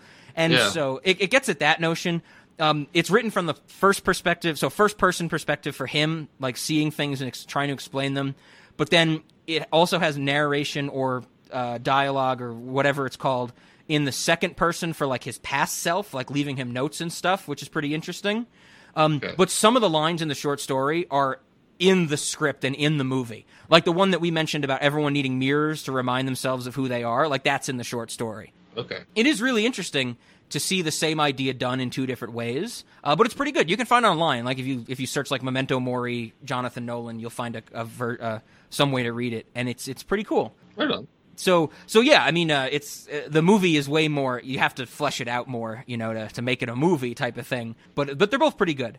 Uh, i should have mentioned this earlier. I, I forgot about it. But um speaking of this movie uh, people seeing it as intelligent and stuff like that this movie actually had trouble finding an American distributor. Like it, it had huge success at festivals, and of course Christopher Nolan's from from uh, Britain, and that's where it like first started, and it got a lot of distribution in Europe. It had trouble finding an American distributor because so many executives saw it, including Harvey Weinstein, and passed on it because they thought it was too confusing for American audiences. What? Yes. So this is this is the this is the thing that we have to remember. This that's the state of the film industry at the early 2000s. That people that studio executives are like this is not going to get an audience because it's too confusing. Oh, and as we described earlier, this is not confusing. It's it's the patina of being a difficult problem or a challenging watch. And it is the furthest thing from that. It's crazy. But then, then of course, uh, the the legend goes is that uh, eventually Newmarket picks it up. They distribute it in America. It makes so much goddamn money in America. It's ridiculous. It launches Christopher Nolan worldwide. Um, the the legend is that after it got so much success, Harvey Weinstein tried to buy it from Newmarket because he know he knew he fucked up, and they were like, "No, this is the only thing that's keeping us alive right now." And the last thing I want to mention, because I always have to mention it, uh, the original Blu-ray release for this movie was in 2006 on Ben Affleck's birthday. Very nice. I, I also do want to mention I've never seen it because I don't own the DVD release of this movie, um, and I have never found like a ripped version of this. But apparently, on the DVD version, as a special feature, that it has some. Uh, it's infamous the DVD for being so confusing to navigate. Like you have to like basically do like the uh, like the Atari cheat codes, like left, left, up, right, down. You know, start select and stuff to get to certain menus on the DVD. Oh God. But if like like there's you read stuff online where people are like, I, I just want to watch the movie, but I have to like Google how to do it on the DVD. Like it's not easy. It's very Oh, wow. very strange. But one of the hidden features on the DVD is a recut of the movie that is in chronological order. Oh. So it's like you watch all the black and white scenes, you get the scene where it transitions from black and white to color, then you watch all the color scenes. It's just as like a fun thing to exist. I would love to watch that like knowing the movie. I can't imagine watching that for the first time you see this movie. I feel like that would be so goddamn boring. Cuz it's Yeah. it takes away all of the like like we said the catharsis of being put in the shoes of Lenny and stuff like that. Um but I would love to see it just just to watch it, you know. But like I said, it's not that I'm confused by any of this movie, and I'm like, how how does this connect? How does that connect? So I wouldn't need that to expand on anything, but I think it'd be interesting just to check out. And I, I do, because I, mentioned I have to, and we didn't mention it before. I love when it transitions at the end from black and white to color. Like that is some dope shit. I love that little touch in this movie. So one thing that when I first heard that the the black and white scenes were chronological and that they connected, I was like, I, at first, like he's just on the phone at first Yeah. in the black and white scenes, and it, and as as far as I could tell, that could have happened at any time before Oh, the movie. Sure, yeah, you really, it really is only at the end. The end of the movie is when it's like, oh, these things are coming together, you know, that type of stuff. Yeah, yeah, yeah. So Yeah, because the whole black and white stuff is just to really tell the Sammy Jankis story throughout the movie. right, Yeah. yeah. So when I when I heard people say that it was like chronological order, I was like, that's kind of weird because like I'm pretty sure it's just flashbacks about him telling a Sammy Jankis story. And so I was just like, I thought I didn't. It wouldn't have mattered to me if those were in chronological order or not. Yeah, if he's just yeah. telling the Sammy Jankis story. Exactly. Speaking of the Sammy Jankis story, I do love that multiple times in this movie when Joe Pantoliano shows up, uh, Guy Pearce will say something like, "Did I?" He's like, "I told you about Sammy," and and Joe Pantoliano's like, "Yes, every time you see me, you tell me about the goddamn Sammy Jankis story." Like he is definitely annoyed by it. like that's the one thing I like totally believe Teddy or any other character. Like I would be so pissed, you know. I'd be like, "Yes, I've fucking heard the Sammy Jankis story before." yes. I remember Sammy Jankis. I definitely thought it was like so. So Lenny realizes that he maybe killed the wrong person because the guy's like Sammy, yeah, and uh, yeah. and he's like, "How do you know about Sammy?" And, and Teddy's like, "You tell you tell everybody about Sammy. Like everybody you meet knows about Sammy Jankis." yes, that's great. Oh, I love that. oh, yeah, Joe Joe Pantoliano. I know we talked about it in the Midnight Run. I just love him as an actor. I, I think I love him in everything he's been in. He he does everything so well. I loved at the end of the movie when like Leonard throws his keys into the brush. There's like multiple cuts back to Joe Pantoliano just looking for his keys, and then at one point he's like, "Come on, Lenny, help me find my keys." And I'm just like, I'm like, this has nothing to do with the movie. He's just so like he looks such like such a loser looking for his keys, but it's wonderful. no, I, I- yeah, I agree. That was well done. And he, something that like was amusing to me it crossed my mind is just like, all of a sudden Lenny doesn't know where he is, and there's somebody asking him for help looking for keys.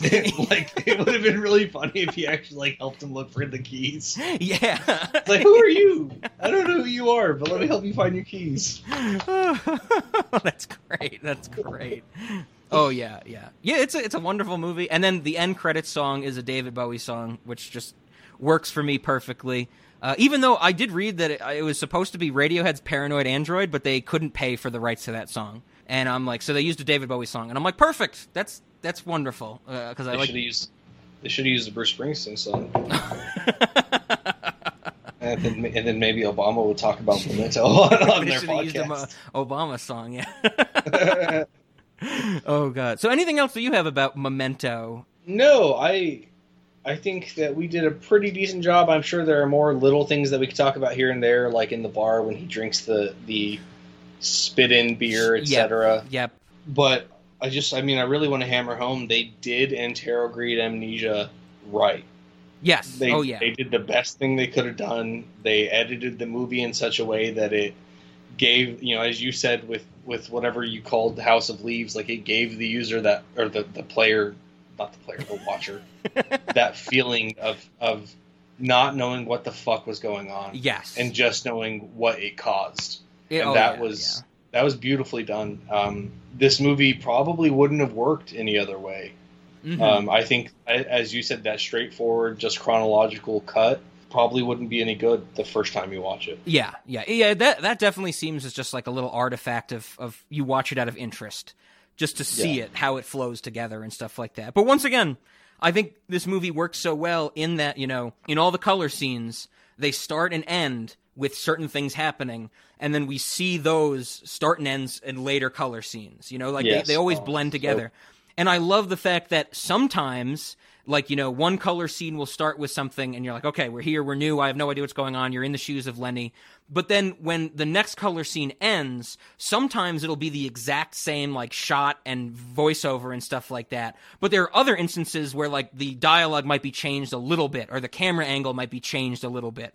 So it really is, like, on every level, like, these things are blending together. Sometimes they're the same, sometimes they're just a little different. It's just, it's perfect. It's, it's so it's so well put together that I, I think anybody if I'm sure a lot of people who listen to this will have seen Memento. It's such a popular movie. If you if you've seen it, if you haven't seen it, well check it out. If you've seen it, watch it again and think more about memory.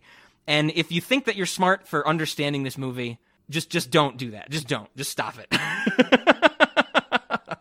you might be smart. That's fine.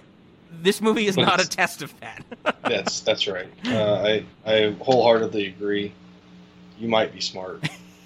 yes. You might not be. This movie is Um, not a not an indication of that, you know. They're they're unrelated things. yes. Like at best, it means your IQ is above eighty five or something. Like we don't we don't know that much about about your intelligence based on whether you got this. Like I mentioned earlier, that I'm sh- like I said, I'm sure there's people who watch this and are confused by it. I would love to see like a sketch in like a comedy thing where like people finish watching Memento, and there's one person who's like, I don't get it. Like, what was that movie about? And then someone says like, Well, you know, like Sammy Jankis, like that whole story, and they're trying to explain the movie, and the person's like. Who's Sammy Jankis? I don't remember. Who, who was that in the movie? and be like, you literally missed the whole point of the movie if you watch it and don't remember Sammy Jankis. Yeah, you have to remember Sammy Jankis. It's on his hand. yes. He tries to wash it off. Yeah. Oh, and, and so speaking of sketches, I, I said to Ben before we started recording, I was going to have to mention it. Uh, Kroll Show is a fantastic sketch comedy show. Uh, if you've never seen it, I think it's on like I don't know, it's on like CBS All Access. But by the time this comes out, I think CBS All Access will now be Paramount Plus. I don't know if you've heard about that, Ben. It's a fucking the state of everything sucks right now. Uh, we got Obama and Springsteen doing podcasts. We got CBS turning into Paramount Plus. Who fucking knows what's going on in 2021? I think it's time to start pirating again. Oh well, yeah that that time never ended. I think, but but the Kroll show is great, and they they do reference Memento a good bit um, because there's I think Kroll show was like 2006 when it started, and so Memento was still in like the zeitgeist because that movie never really went away as Christopher Nolan got bigger and bigger with the Batman stuff. But there is um, a recurring segment on Kroll show called Too Much Tuna, where it's two old guys on like their own little like local cable access channel and what they do is they will like invite somebody to a diner and then as they're there at the diner for whatever reason they'll have the the wait staff bring over a sandwich that is just covered in tuna.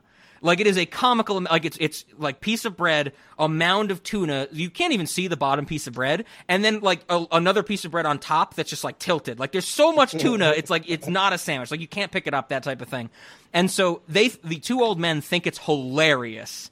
And they try and get the other person to say like, "What is that? It's too much tuna." Like that's their prank show type of thing.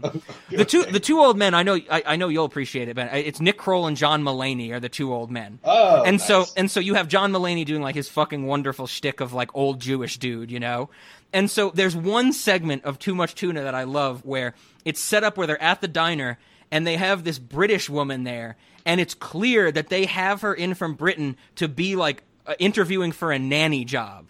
And so and so she's there and and like it's revealed throughout the sketch that there is no nanny job that they're she's there literally just for them to prank her with too much tuna. And so like the tuna sandwich comes out and they're like trying to get her to go to and like like that and the thing they always do, which is hilarious, is the tuna sandwich comes out and they're like, Why'd you order that? That's too much tuna. Why would anybody order that? You can't eat that much tuna. And there, there's a few sketches where they like get, like John Mulaney be like, You stupid fucking idiot. That's too much fucking tuna, you asshole. Like he gets really angry about it. But in the segment, the, the realization of the woman sets in where she's like, she's like, Wait, so what about the nanny job? And they just keep talking about the tuna. And she keeps saying like, like so uh, so there's no children? Like I, I flew all the way over here for nothing. Like i spent all this money. I left a job for nothing. And at a certain point she says it like three or four times. John Mulaney goes do you have fucking memento disease? There's no children. You are on a prank show. There's too much tuna. And it is the funniest fucking thing. Because i love he's like do you have fucking memento disease I will put the clip in because it is it is so goddamn good. Mr. Sinarad Yes. looking for a nanny, Yes. flown here for the uh, job interview. You've got three boys, and you're looking for a nanny, Uh-huh.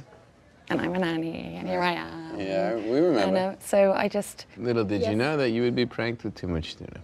So tell us about yourself.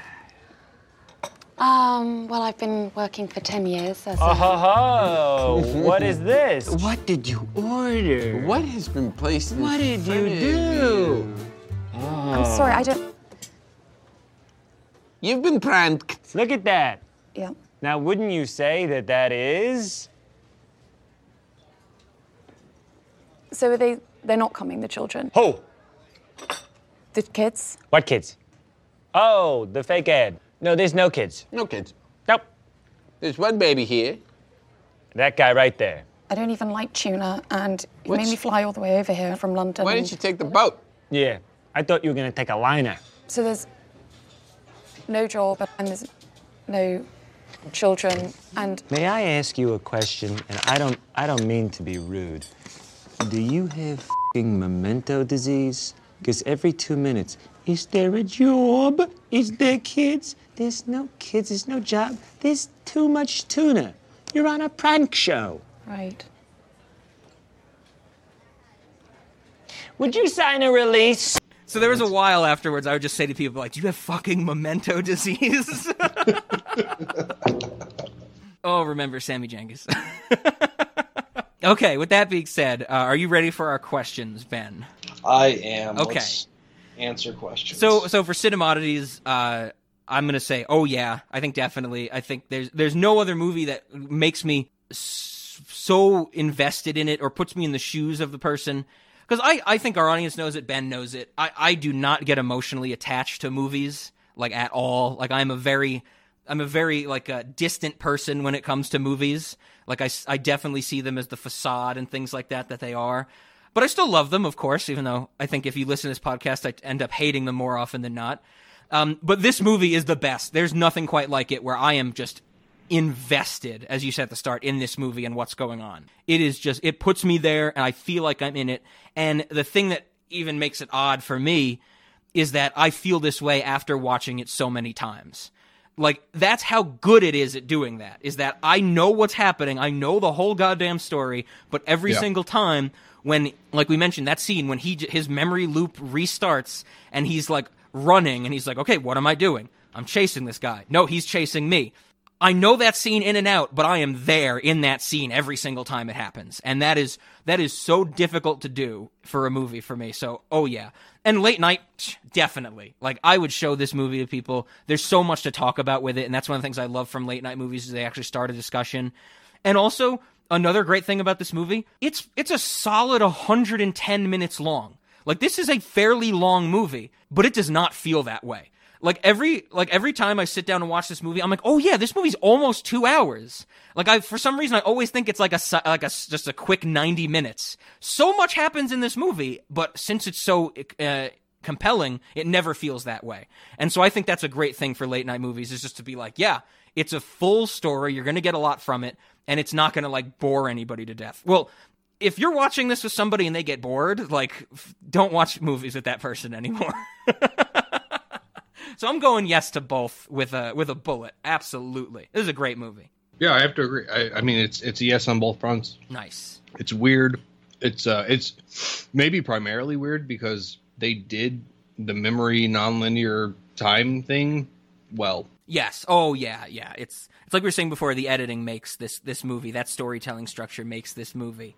I don't like I just said. I don't know if there's anything else quite like this. Sure. I mean, after Pulp Fiction and this like non-linear storytelling becomes so common, and I I don't think it's always done well. But then even when it is done well, I think people start to hate it after a certain point. I know we I don't think we've talked about on the podcast, but I love the the fourth season of Arrested Development, the first Netflix season. Do you remember when that came out? Like every episode was structured around one character and they Yeah. would just run into other characters and like as you're watching the early episodes you have no fucking clue what the other characters are doing and scenes Mhm. just straight up don't make sense. But as you watch it and it focuses on other characters you start to fill in the whole story. Like i i i see similarity between that and the story structure of memento where you don't really know what's going on at the beginning. You have to wait for that information to get doled out in this interesting compelling way to have the full picture. So i i love that type of storytelling. It I find it absolutely abhorrent that mass audiences and I think even critics were like, "This is terrible for Arrested Development," and Netflix re-edited the fourth season of Arrested Development to make it more like the first three seasons, and they hid the original version of it. Like you have to fucking try. Like you have to know the the URL to find the original version of Arrested Development season 4 on Netflix now if they haven't taken it off because everybody hated it so much. And I'm like, "No, this is what Netflix should do. They shouldn't just buy a show and do the same exact thing that the show's been doing because guess what? They're going to fuck it up. They don't know how the show was originally run, you know? Do mm-hmm. something new. It's why I don't like Black Mirror on Netflix. It's why I don't like Trailer Park Boys on Netflix because they didn't try to do something new. They were just like, we're gonna like Ricky's an idiot, right? Okay, Ricky will be an idiot on Netflix, and it's like let's just double down on that. I, I, they actually tried to do something different with Arrested Development, and they should have stuck to their guns. But they were like, nope, critics didn't like it, so we're just gonna like pay to re-edit it. And I'm like, that's bullshit. That's crazy. I mean, that's actually like uh, kind of close to cancel culture in terms of like some people didn't like it, so you're gonna redo it. Like fuck them. Like Yeah. So what? Stand. You know, like you said, stick to your guns. Like fucking. It's okay if some people don't like your shit. Yes. Just yes. yeah. What a what a thing. What a novel concept in 2021. Some people might not like your stuff. oh god. So uh so good. Uh, we're in agreement on Cinemize and Late Night. Uh, for snacks, I have to say I don't have a lot of snacks for this. This is one of those movies that I love so much that I just like fall into the trap of just watching it and thinking about other things. Um I did come up with some well one uh, the the electrified objects test that they give Sammy Jankis, which, which also a great scene because Stephen Tobolowsky plays Sammy Jankis. His doctor is played by Thomas Lennon in like two scenes, who I think is best known as either Lieutenant Dangle from Reno 911, the guy who wears the short shorts, the cop that wears the short shorts. Thomas Lennon is also the guy that wrote and created the Night at the Museum movies. So he's like a he's like a very big name, and he just has like two scenes and like three lines of dialogue in this movie. It's great. But I love when they're doing the electrified objects test and the multiple times Sammy Jankis gets shocked and he gets pissed off about it and gives the doctor the finger. Like I love that little touch where he's like he's like, "Well, test this, you quack," and gives him the finger. And I'm like, that's a good response for a doctor because you got mildly shocked. Um, but I would like to take the electrified objects test, not really set it up as a test, but just have it like out on like a uh, on like a table or something in the Cinemodities portion of the restaurant. So like little kids can just go over and be like, "Oh, look at this block," and they pick it up and they get shocked. And you know, we'll see if the kids like learn not to uh, to touch it or anything like that. Right on. See, I do know that if we did that in an envi- any environment, not just a restaurant, if you did this same kind of test with children, where you had like say a room full of children, you put this this table with like some objects are electrified, some are not. You would watch the children. You'd have the period of time where you know kids go to play with it. They start to learn that some of the objects are electrified. They'll learn that it's the same objects and stuff like that. I would bet my hypothesis would be that after a while, the kids that knew which objects were electrified would start to prank or convince other children to touch the electrified objects. Like that is my 100% hypothesis that they'd be like, "Oh, go like one little kid to the other little kid would be like, "Go grab the uh, the triangle block," you know, just to see them get shocked and laugh at them. 100% humans would do that. Yeah. It's like our it's like the Cinemodities version of the marshmallow test or something, you know.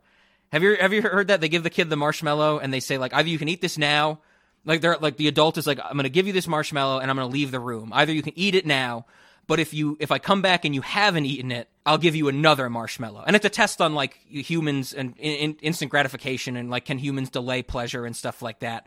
And and it's a very basic experiment, but I always love the fact that when they do this to kids, there are some kids that will eat a certain part of the marshmallow and then try and hide the part they've eaten so it looks like there's still a whole marshmallow there. And I'm like, that's the fucking reason you do that test. The the capacity for humans to lie about things. Definitely. so yeah, we would do that. Uh, That's our that's our test in the cine oddities portion of the restaurant. Um, the only I don't I actually don't have any snacks. The only thing I have was um we should have a tattoo parlor in the restaurant, but it should be only through like the prison tat apparatus that you get a tattoo because we see Leonard do the uh, the needle on the pen and he heats it up. He does he gives basically gives himself a prison tattoo. There's probably a more formal name for like a homemade DIY tattoo, but I just know it as a prison tattoo. So we have a prison tattoo parlor in the restaurant. I'm with you. I would definitely like to get a, a, a the tattoo I like the most. I think is the never answer the phone one in this movie. Like the way the font is, where it's it looks like like like 50s sci-fi B movie font, like you know, attack of the aliens from Mars. You know, it's got that like that like uh, convexity to it and those big block letters. Like I love that look of it. Um, that'd also be great to have on your arm. Be like, "What's your tattoo say?" Never answer the phone, and it's like, so that's why you won't pick up when I call you.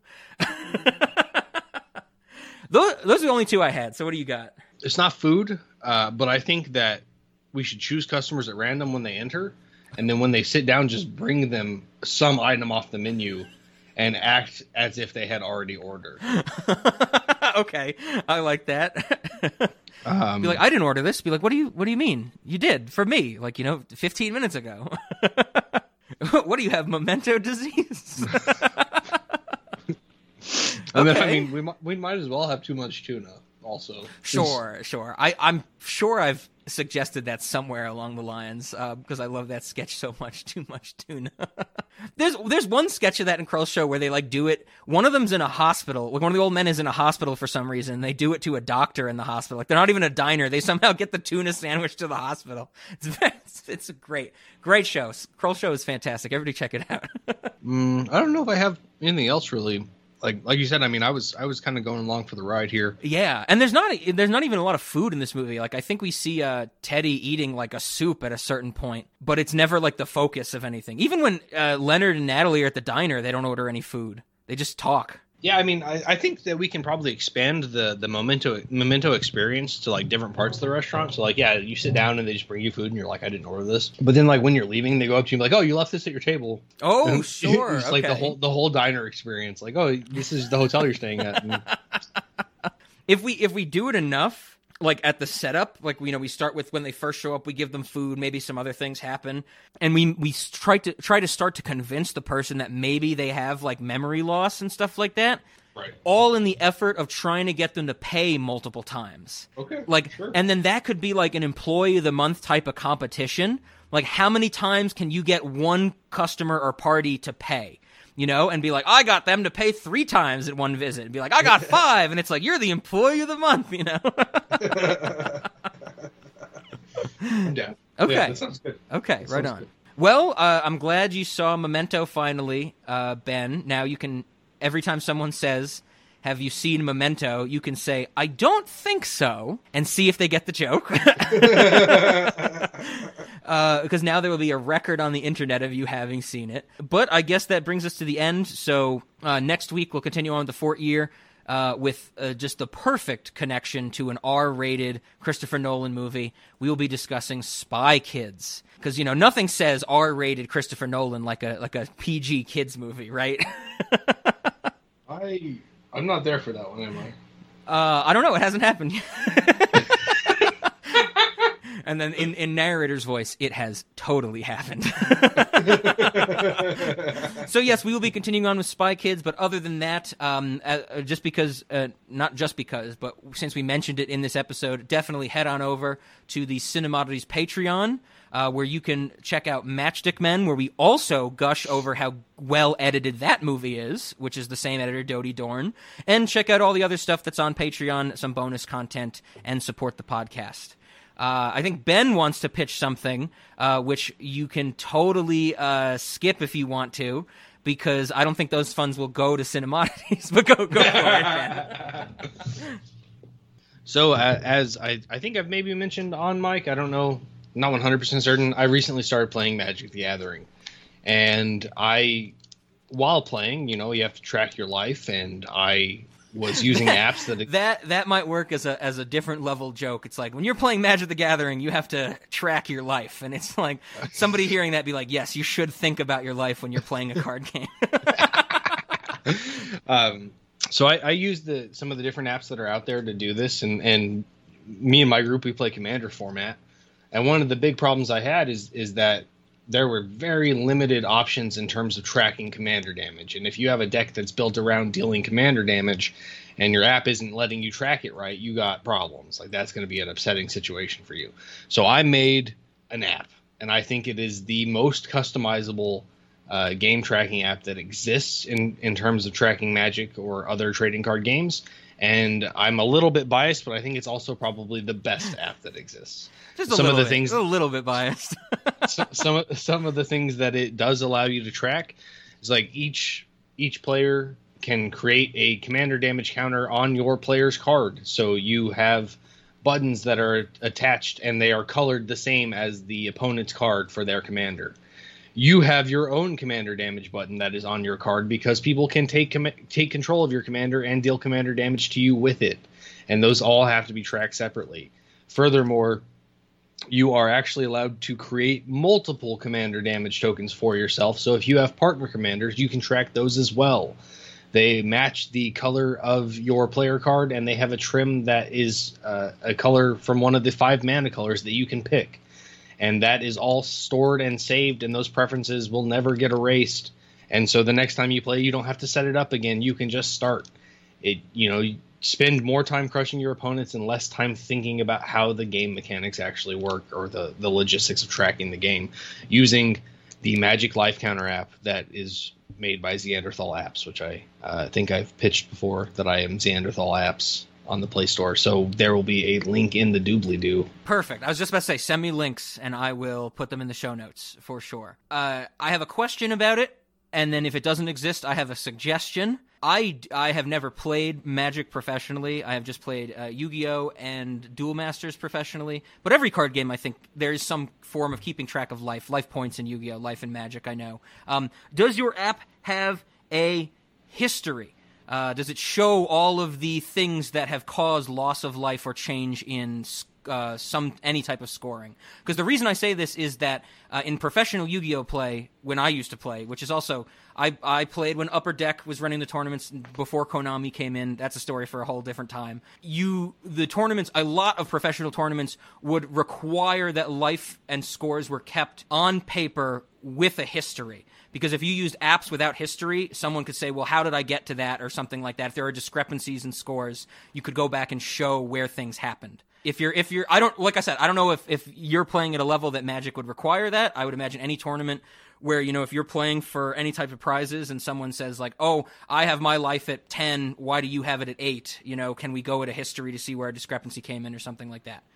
Yeah, so I'm I'm glad you brought that up. That actually is literally the next thing that I intend to work on today. Wonderful. Is is uh, game state tracking. So so what the game state tracking will do is it will actually display the values of all of the different counters, all of the different statuses and life totals, and it will update. Uh, essentially, the way I'm planning to do it is when a user presses a button, a timer is going to start. hmm Every time the user presses a button, that timer will restart unless it has already expired.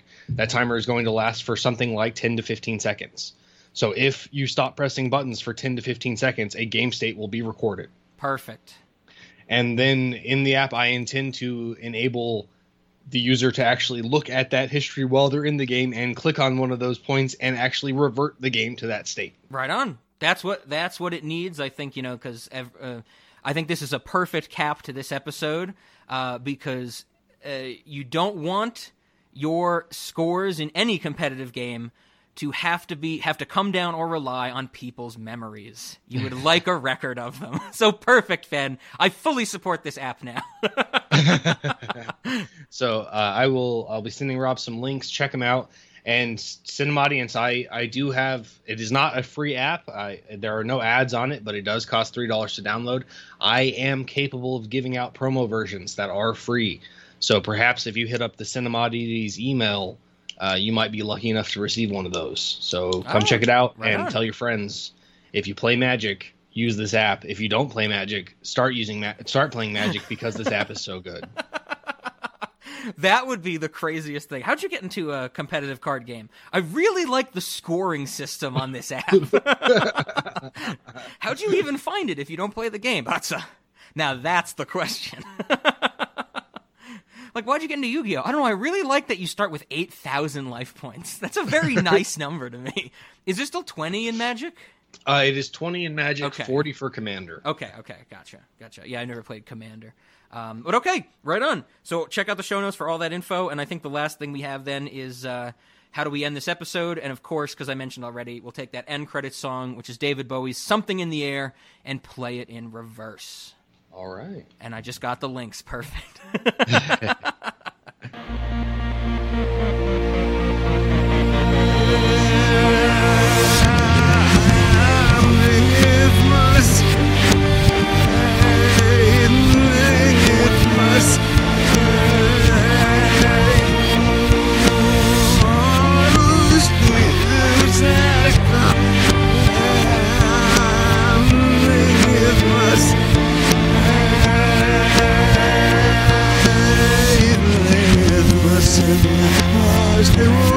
silver.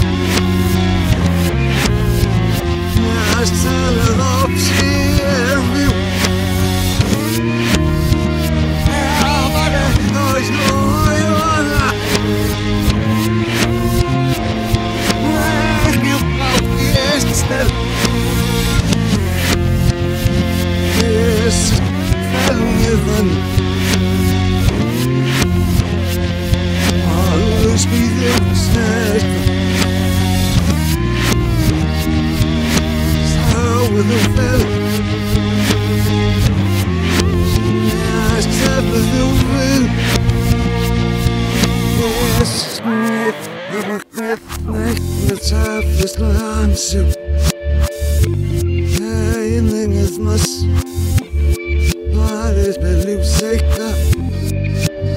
Sebepsiz yine saçımı yırtıp Nasıl baş dinleyelim